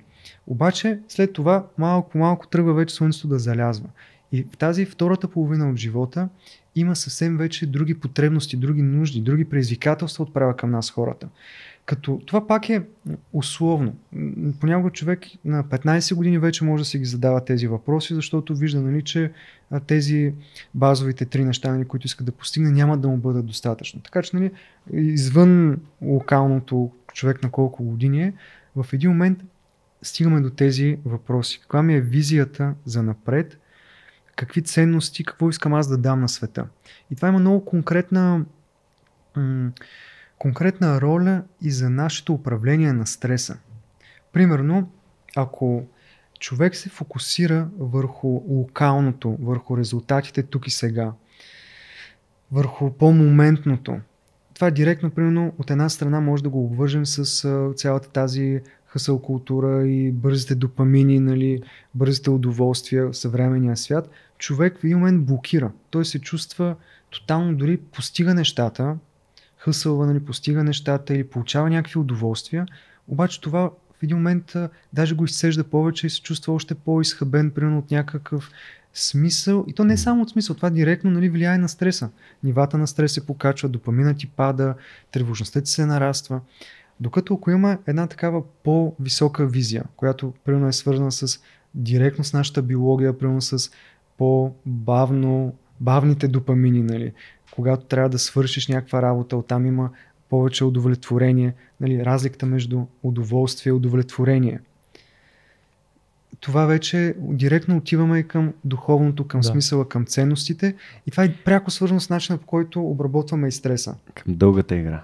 Да. Дългата игра, да, много готино. Също нещо друго интересно. А, кризата на смисъла и на средната възраст много често е и криза на идентичността. Кой съм аз в този свят? И това пак звучи много абстрактно философско, но реално това е много ключово. А, с а, какво се самоопределям аз? И как това влияе на стреса и на дълголетието? Ако примерно аз се възприемам като психолога, Даниел Троев психолога, в един момент нещо се случва, губя си гласа примерно. Идентичността ми на психолог на някакво ниво вече пада. Или пък аз съм спортиста, нали, който еди какво си, еди що си. Това нещо се случва, отпада ми тази идентичност. Или аз съм, нали, а, съпруга, обаче в един момент става развод. Тогава, когато аз съм, моята идентичност, ако е просто ролята ми в този даден момент, срива ще е много по-голям. Mm. А, защото аз едно буквално губя опората си. Това много често се случва при хора, които влизат в, пенс... в пенсия и те всъщност се асоциират до голяма степен с работата си и в момента, в който се пенсионират, до няколко години умират. Просто е така губят смисъл в живота си. Защото са свързвали с смисъл и това, че живеят с това, което вършат. Да. Така какво че да от, открихме, открихме нещо, което пряко може да намали LongevIT. Да, абсолютно. И аз много се радвам, например, сега при баща ми, защото той се пенсионира при няколко години и той за мен е един от най-така отдадените на кариерата си човек, който е тръгнал от Горна Ряховица, искал да взима железници, това прави цял живот. И аз бях супер притеснен, нали, слушайки много хора, които говорят точно за загубата на смисъл, свързано с пенсионирането. И към леле, той дали ще прави нещо след като а, приключи с, mm. с работата си официално. И той си има някакви проекти, които си бута и съм такъв много спокоен, че той има смисъл и си, си действа. Защото ти като прочетеш нещо, си кажеш, а, чакай, кой около мен е в такъв тип ситуация? Mm-hmm. Да. Какво да направим? Трябва да съм пак по-гъвкави и да първото нещо е да видим като кой се определям аз, mm. кои са ми преобладаващите роли в живота и коя най-много подхранвам. Защото много често mm. така може да видим а, коя ни е най-скъпа. Нали, един вид къде ни е богатството, нали? Кое не е най- това, което най-много влагаме от мислите си, от емоциите си. И аз може да не съм си давал съзната така представа, че примерно ролята ми на психолог е най-силна, но като се погледна, примерно, там си влагам основно ресурсите и всичко. И да, пак може човек да си направи примерно една такава картография, примерно на моите роли в живота, къде колко влагам. И какво бих правил, ако нещо там се случи? Или как мога, примерно, да развия една мета-роля? Нали, тук вече това е духовното в смисъла на стигане до, до едно трансцендиране. Нали, аз трябва да отида отвъд тези роли и да видя, примерно, аз като човешко същество или аз като потенциал. Mm. А, като потенциал в смисъла на това, че ние сме много по-необятни и много по-творчески и капацитет имаме да създаваме много неща и да, да дадем стойност и принос и да се свържем всъщност с този аспект вътре в нас. Hmm. А, и как го култивирам него. Примерно, един такъв лесен хак в тази посока може да бъде като една мета-идентичност. А, много често, примерно и в а, И различни така, пак като говорим, примерно за топ перформанс, чували сме, нали, за growth mindset-а. Да. Идеята, нали, да така, а, тази нагласа за развитие, за растеж. Там основната идея е човек всичко да възприема като механизъм за учене. Mm. Нали, реално, каквото и да се случва, аз се уча, аз израствам. И всъщност по този начин, ако го правим малко по-съзнателно и разберем, нали, цялата тази игра на ролите в нашия живот, всъщност аз мога да култивирам една мета-идентичност на учащия се. На учащия се, нали, не просто като учещия нови програми за, нали, mm. така, а учащия се в школата на живота, в това голямо предизвикателство. Микеланджело има такъв цитат. Аз още се уча. На осемдесет и седем години го е казал. В предварителния разговор, да, нещо, което си говорихме с Дани, той ми разказа за тази концепция, която беше за ролите. А, Ама не костенурката нинджа, да кажа. А, да, тук е, се натъжа, да. А, той ми разказа за ролите и това, което на мен много ми хареса тогава, е, че той използва един ай ти термин и той го нарече този мета, а, този мета аз, тим лидерът на тебе, на себе си. И това, което страшно много ми хареса, всъщност твоята аналогия, която даде ти за мен като един ай ти човек, че всъщност тия роли са играчите в твоя отбор, а твоят мета, а, мета, мета образ, всъщност тим лидера на всичките тези хорица, които живеят в тебе, било то атлета, било то водещия, било то бащата, било то съпругата и така нататък. И може би аз, как го разбрах, може да ме правиш, че не съм прав, всъщност може би работата на този мета-тим лидер е да се погрижи така, че може би нито един от тях сам по себе си да не е критичния, така че ако нещо се случи с него, всъщност ти тотално да се сриеш, целият отбор да се, да се срие. И може би до някъде всички те да, техните нужди да биват удовлетворени и задоволени, а не някой да бъде всъщност критично, да е в критичен дефицит mm. за сметка на други. Правилно ли съм те разбрал? Абсолютно да. И тук пак, кои са моите а, практики, ритуали, които ми помагат да се свържа, нали, с това мета аз, нали, отвъд, нали, ролите и правенето на неща. И, нали, точно тези така социалните, примерно, ангажименти. Тук, примерно, медитацията може да бъде един такъв инструмент, различни някакви други така медитативни практики. Кога аз се докосвам до, до това по, м- по-голямото вътре в мен и оттам всъщност, точно като един тим лидер, всъщност аз да мога да направлявам другите и по този начин малко по-свързан да бъда всъщност с, с, с, с самия живот. Да имаме глобално мислене, някакси по-екзистенциална някаква опора. Защото ние сме свикнали много ситуативно, много на локално ниво, да се справяме с стрес и напрежение, да постигаме някакви неща. Нали, то просто и ежедневието с неговата забързаност и предизвикателства ни вкарва в тази игра. Но това е доста изчерпващо и в не е много стратегическо издържано в контекста на един дълъг живот, който искаме да имаме. И трябва там да имаме по-високата визия и да се свързваме точно с тези аспекти, които буквално така могат да подхранят дълбокото вътре в нас.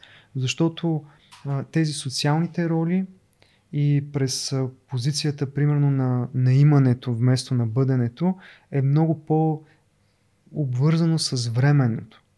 Реално, нали, това е човешката дилема и в контекста на а, дълголетието в един момент започва, нали, да идва и точно това сблъска с реалността, че много неща са преходни, постиженията, нали, човек вече примерно и с стремящ се към високи постижения, когато ги постига, вижда, че явно това примерно не е достатъчно да запълни неговото ежедневие. Понякога следващия връх може вече дори да го няма или вече да си го покорил и трябва да има една така, един блупринт, нали, за нещо по-голямо, което да, да те държи. Има една много яка картинка, която по доста готин начин и доста по-простичко обясня това, което Дани току-що ни каза. А, концепцията за успех в живота малко или много е наложена да бъде do, have, be. Тоест прави, а, имай, бъди. Тоест правя неща, имам кола, аз съм успешен човек. Обаче всъщност правилното е, не, това започва с бъди. Be, do, have. Нали, прави, а бъди, прави, имай. Тоест тази, това вътрешното, което те подхранва и което ти е стимул да ам, всичко останало го следва. Това е твоята идентичност. Много ме, така, много ми харесва да, да бъдеш водиш, воден от идентичността ти, или както той ги каза, тези неща на ам, нивото на духовното, т.е. над материалното. Да, добре. Аз докато изследвам така, как дали тялото ми, да, така да го да внимавам, дали, дали съм се стегнал или не съм се стегнал, да направя един рекап на четирите фази, да не ще го правя, ако някъде съм а, сбъркал. И след това може би да преминем към а, кратко изследване на капацитетите, може би как влияеме на тях чрез психиката и нашите емоции, въпреки че ние ги засегнахме страшно, страшно много пъти. А, първото ниво, аз както го разбрах, всъщност точно изследването на как се чувствам в момента нервната система, това, което правим в момента, как се тира менете. Mm. Супер. Добре. А, и всъщност използването на различните инструменти, така че да влияеме на нея по, а, надяваме се, позитивен начин или поне по желания начин, който искаме да и, да и повлияем. Второто всъщност са нашите емоции, а, разбирането на нашите емоции и на съзнателното а, решение, какво да правим с нашите емоции. А, третото ниво е всъщност характера, който, доколкото те разбрах, всъщност той до някъде и води наш, на сбирката от нашите а, нещата, които са се случили, те водят и до нашия характер, който пък е предразполага емоциите, които ще, ще изплуват на нас, а, накрая в нас. И четвърто ниво всъщност е духовността. Духовността като а, лидера, така за, за мен тази аналогия си остана много, много силна. А, духовният лидер на съотборниците вътре мета в теб. Лидер. Мета, мета лидера на съотборниците, които са вътре в теб. Yeah.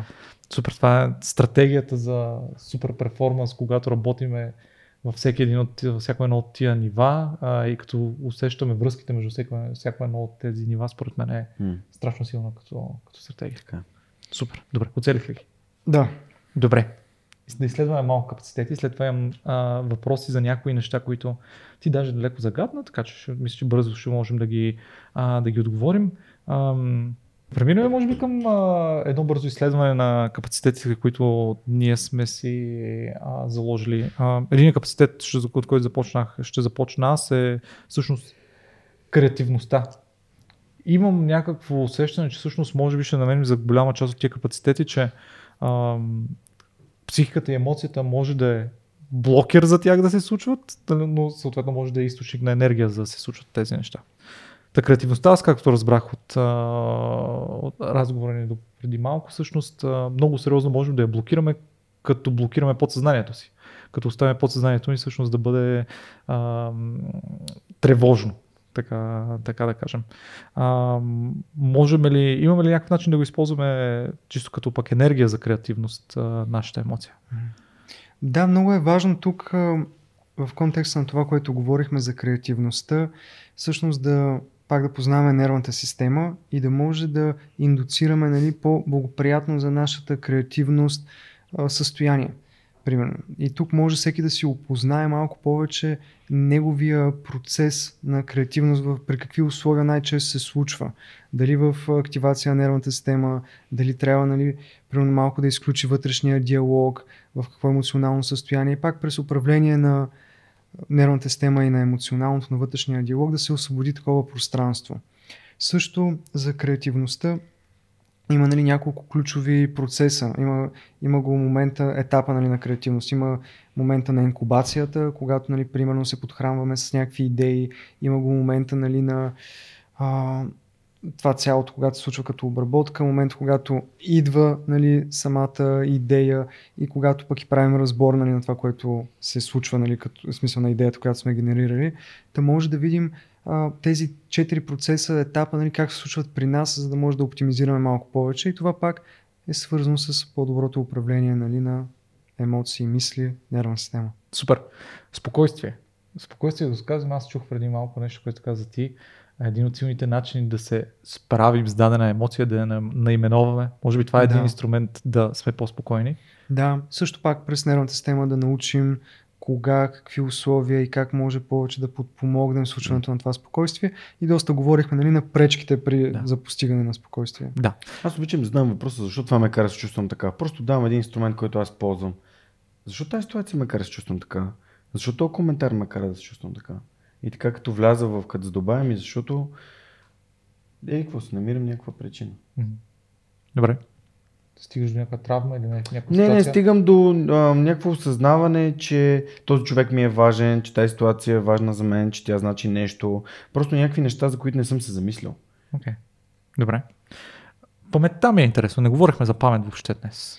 Паметта е много пряко свързана пак с а, състоянието, нали, на ума и на нервната система, защото, примерно, знаем, нали, когато сме под стрес в активация на нервната система, цялото това тунелно виждане, а, паметта директно също се нарушава. Не, нали, някои изследвания казват как и ние не правим, нали, връзки, в смисъл не се случват нови неврони връзки на учене, когато сме под силно напрежение. Затова нервната система е ключова за по-доброто усвояване на и пак управлението на тези състояния. Знаем, нали, когато сме в а, игриво мотивирано състояние, колко повече, нали, примерно в някакъв flow state, нали, състояние да. На поток, паметта как се... Да, можем да научаваме неща, докато иначе пък краткосрочната ни памет, която е другият капацитетите, всъщност работната ни памет пък бива тотално блокирана от напрежението и всъщност, mm. използвайки отново инструментите, които Дани току-що ни каза, ам, можем всъщност и този капацитет да влияем върху него, така че да можем да имаме а, по-висок капацитет на задържане на информация в работната ни памет. Възстановяването. Възстановяването отново е много така свързано с умението да регулираме нервната система, защото ако, примерно, аз съм свикнал да поддържам, нали, тези високи нива на напрежение, няма как да се стигне до възстановяване.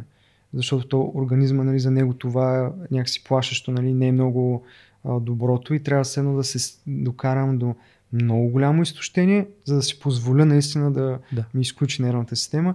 И, и най-често то не е точно възстановяване.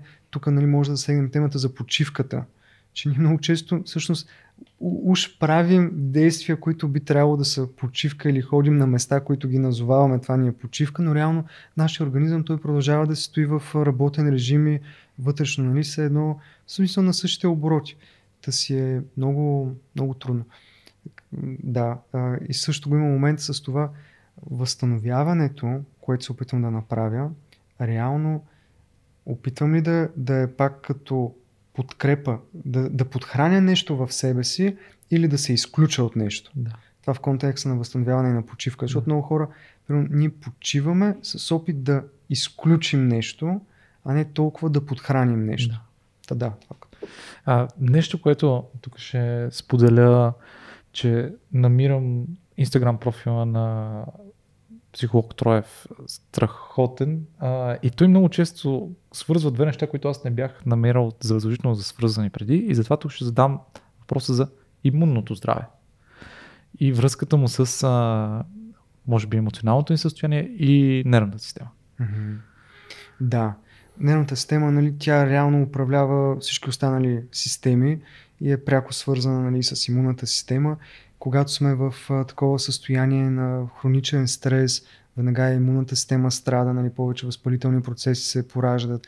Имаше едно изследване, че примерно една силна активация на, примерно, на гняв или на срам, някакви часове след това затормозява, нали, следно имунната система, потиска, нали, някои нейни, нали, процеси.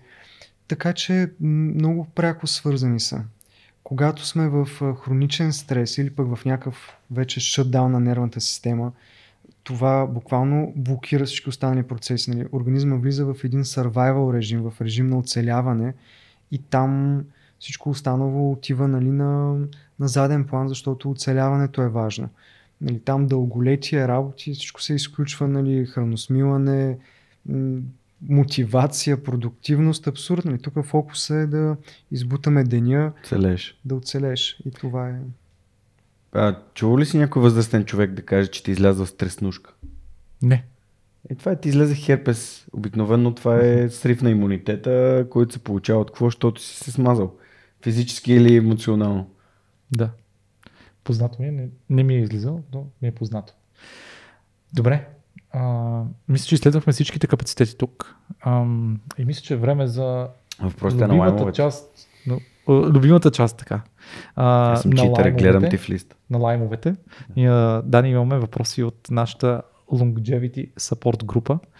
А, едното, един, един въпрос започвам с него, защото ти преди малко използва думата agreeable и много често в а, нашата LongevIT група се говори за а, един човек и е много интересно просто твой коментар върху неговите практики, а, доколко ги харесваш, доколко смяташ, че е полезно хората да ги, да ги изучават, и това е Джордан Питерсън. Доктор Джордан Питерсън. До там сме стигнали, че всъщност един човек от а, нашата група твърди, че тая книга му едва ли не е спасила живота. Коя от двете? А, еми първата, която. Okay. А, да, ми е интересно твоето мнение, нали, около практиките, които той, ако ги познаваш, нали, съответно? Да. Uh-huh. Той дава много, много полезни неща. Разбира се, нали, пак трябва да правим уговорки за някои, нали, да. Като всяко нещо, но той според мен запълва една определена така повърхност, нали, на психичното пространство в света и особено така и за мъжете, нали, да, да даде един определен аспект, който при някои хора малко липсва. Да. Така че някакси колективното несъзнавано според мен ще го е излъчило, нали, като един лидер, за да подхрани този аспект. Разбира се, има и някакви други аспекти, които са важни, но да, това с agreeableness, наистина човек, ако е твърде agreeable, както примерно един друг такъв стожер, който е малко в конфликт, нали, с Джордан Питерсън, Габор Мате, нали, който също с неговите книги и така.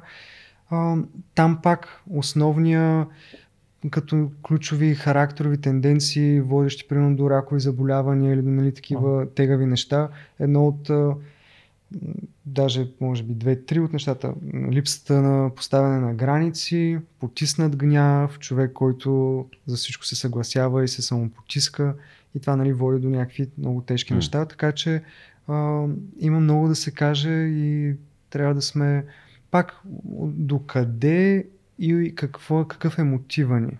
Mm-hmm. Остава ли вътре в мен някакъв негатив и през тревога ли съм agreeable, за да няма конфликт, yeah. от страх ли ме а, води ли, ще бъда отхвърлен и изоставен, или просто това е вече едно здраво общуване, зачитащо другия, зачитащо и себе си. Ако си силно disagreeable, значи ли, че си ригиден характер? Може и да си нарцистичен характер, но а, като си твърде disagreeable, в смисъл пак доста зависи, нали, какви са и другите аспекти по скалата. Да. А, казвам, нали, нарцистичен характер, това пак е цялостен спектър, да. а, и има понякога хора, които имат а, определени характерови тенденции, има разлика между разстройството и нормални, примерно такива черти характерови, така че да, твърде disagreeable, м- може наистина човек да е ригиден и да, как ти много добре го казваш, човек, примерно, който си има определен негов си начин за правене на нещата, негово си трябва, който, примерно, не пасва на трябвата на друг човек, да. И да се случва, нали, такъв сблъсък. Да, супер. А ти за, започна да, в смисъл, да прехвърлям направо на един от следващите въпроси, който е за а, доколко е полезно самоанализа чрез а, тестове. Примерно Джордан Питерсън има един такъв тест, а, нали, чрез тези психотест, не знам как се наричат, смисъл, да. Персоналити тестовете. Става, да, в смисъл, наистина, когато са от тези установените, хубавите, нали, човек може да получи някакви идеи, някакви насоки, а, всякаква форма реално на себе изследване носи своите плюсове.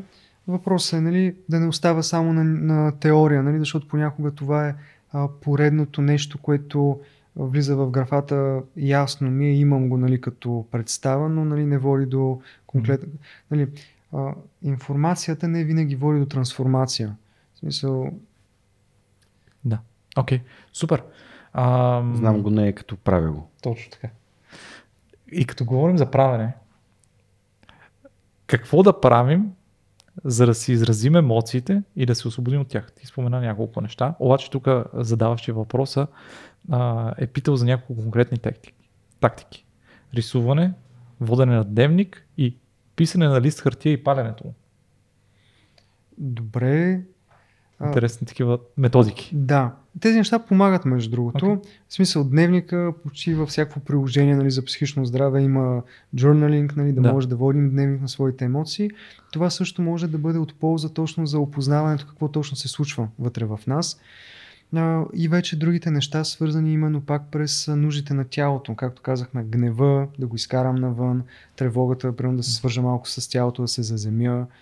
Срама, да изследвам, нали, базисните вярвания за себе си, защо се чувствам, примерно, дефектен, как може да имам примерно емоционално коректиращи преживявания, които да ми дадат някакво друго усещане за мен, тъгата да се свържа с другите хора, примерно някакъв ритуал за свързване, диалог или пак някакви такива свързване просто с другите или със света като цяло, ако няма хора покрай мен, с природата мога да се свържа, разходка в парка, катерички, птички, нали, пак си действа. Прегърни дърво, това да. Си е пак legit way.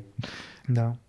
Добре, супер, много инструменти, ще знам още един въпрос за един инструмент и после ще остава въпрос, без който няма как да сме на ай ти подкаст и да си така говорим е. за, за, за психология, но преди него, какво е концепцията за Wheel of Life?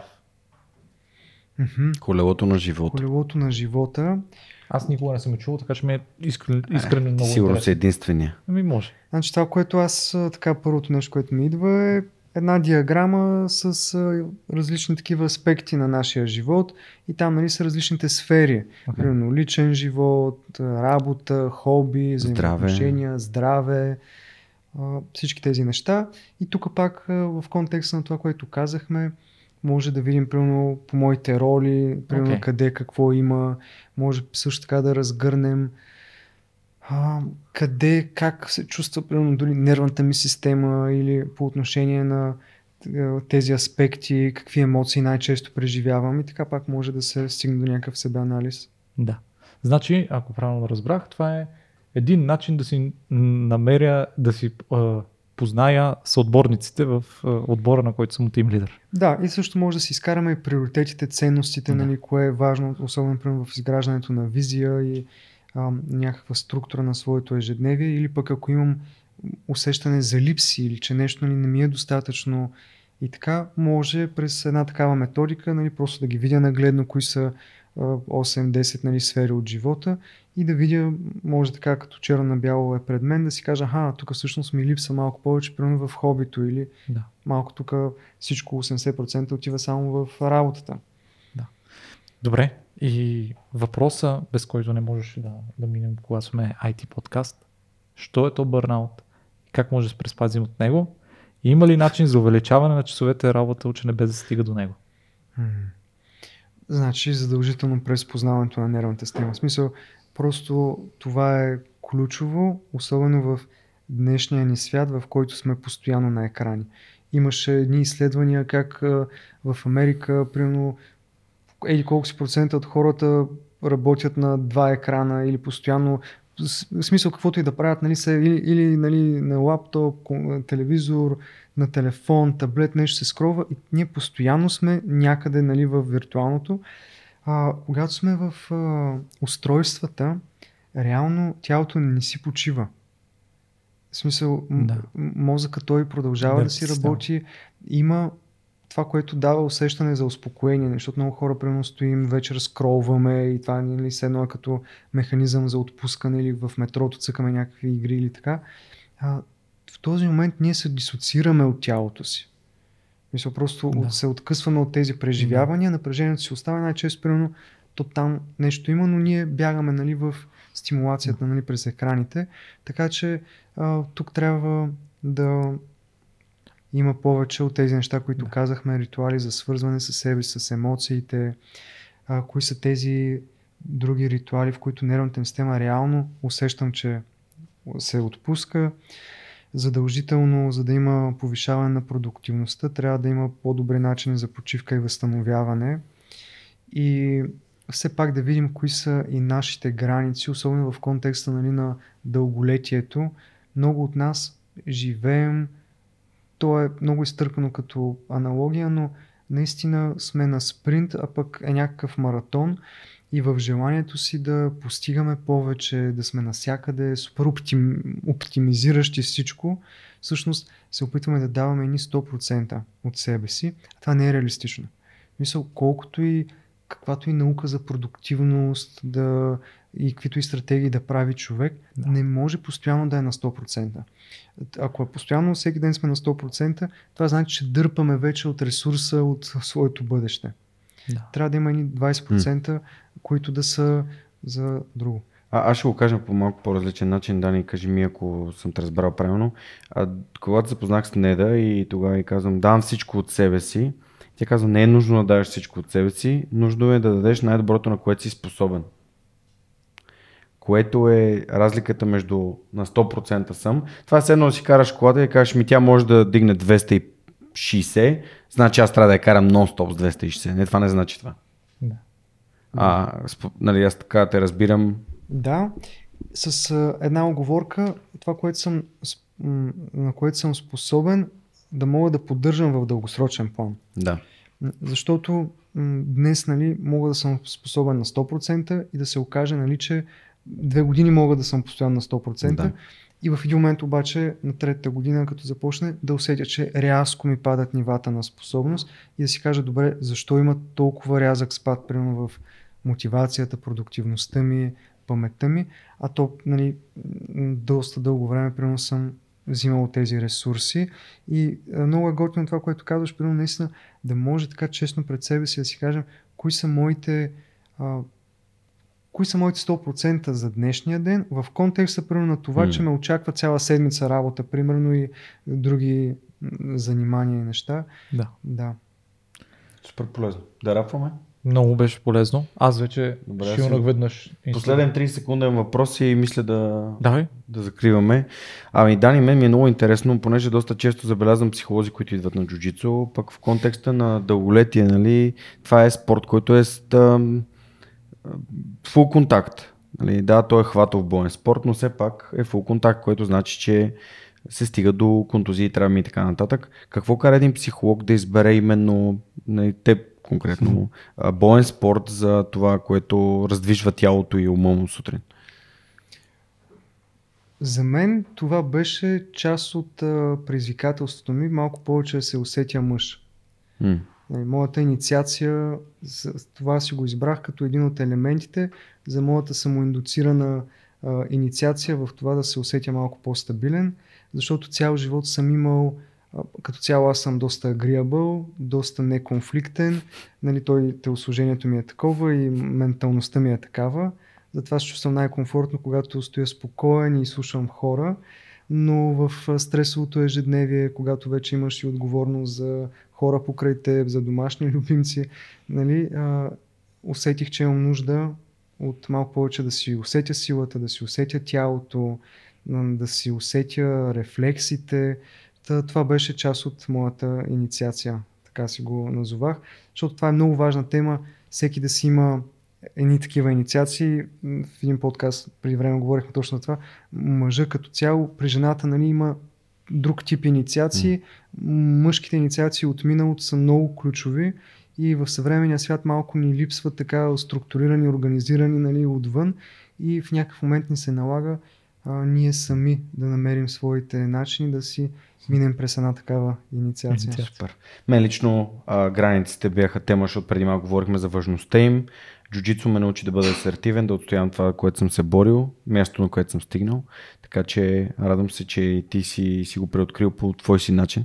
Супер, благодаря ти. А, ти ни каза в началото на епизода къде хората могат да намерят. Ако искаш, може да повториш няколко думи, социалните мрежи на сайта ти. Да, Даниел Троев, сайт. Също имам психолог Троев, безплатен вебинар с представяне на курс за справяне с mm. тревожности, паник атаки, mm. доста така систематично точно това, което говорихме вече с още по-конкретика за тези състояния конкретно. В TikTok психолог Троев, в Instagram, mm. в uh, Facebook Даниел Троев, така че да. Супер, много яко. Ти каза няколко книги, само да маркираме, защото ние обикновено питаме нашите гости за ресурси по темата, а говорихме за Джордан Питерсън, говорихме и за Габор Мате.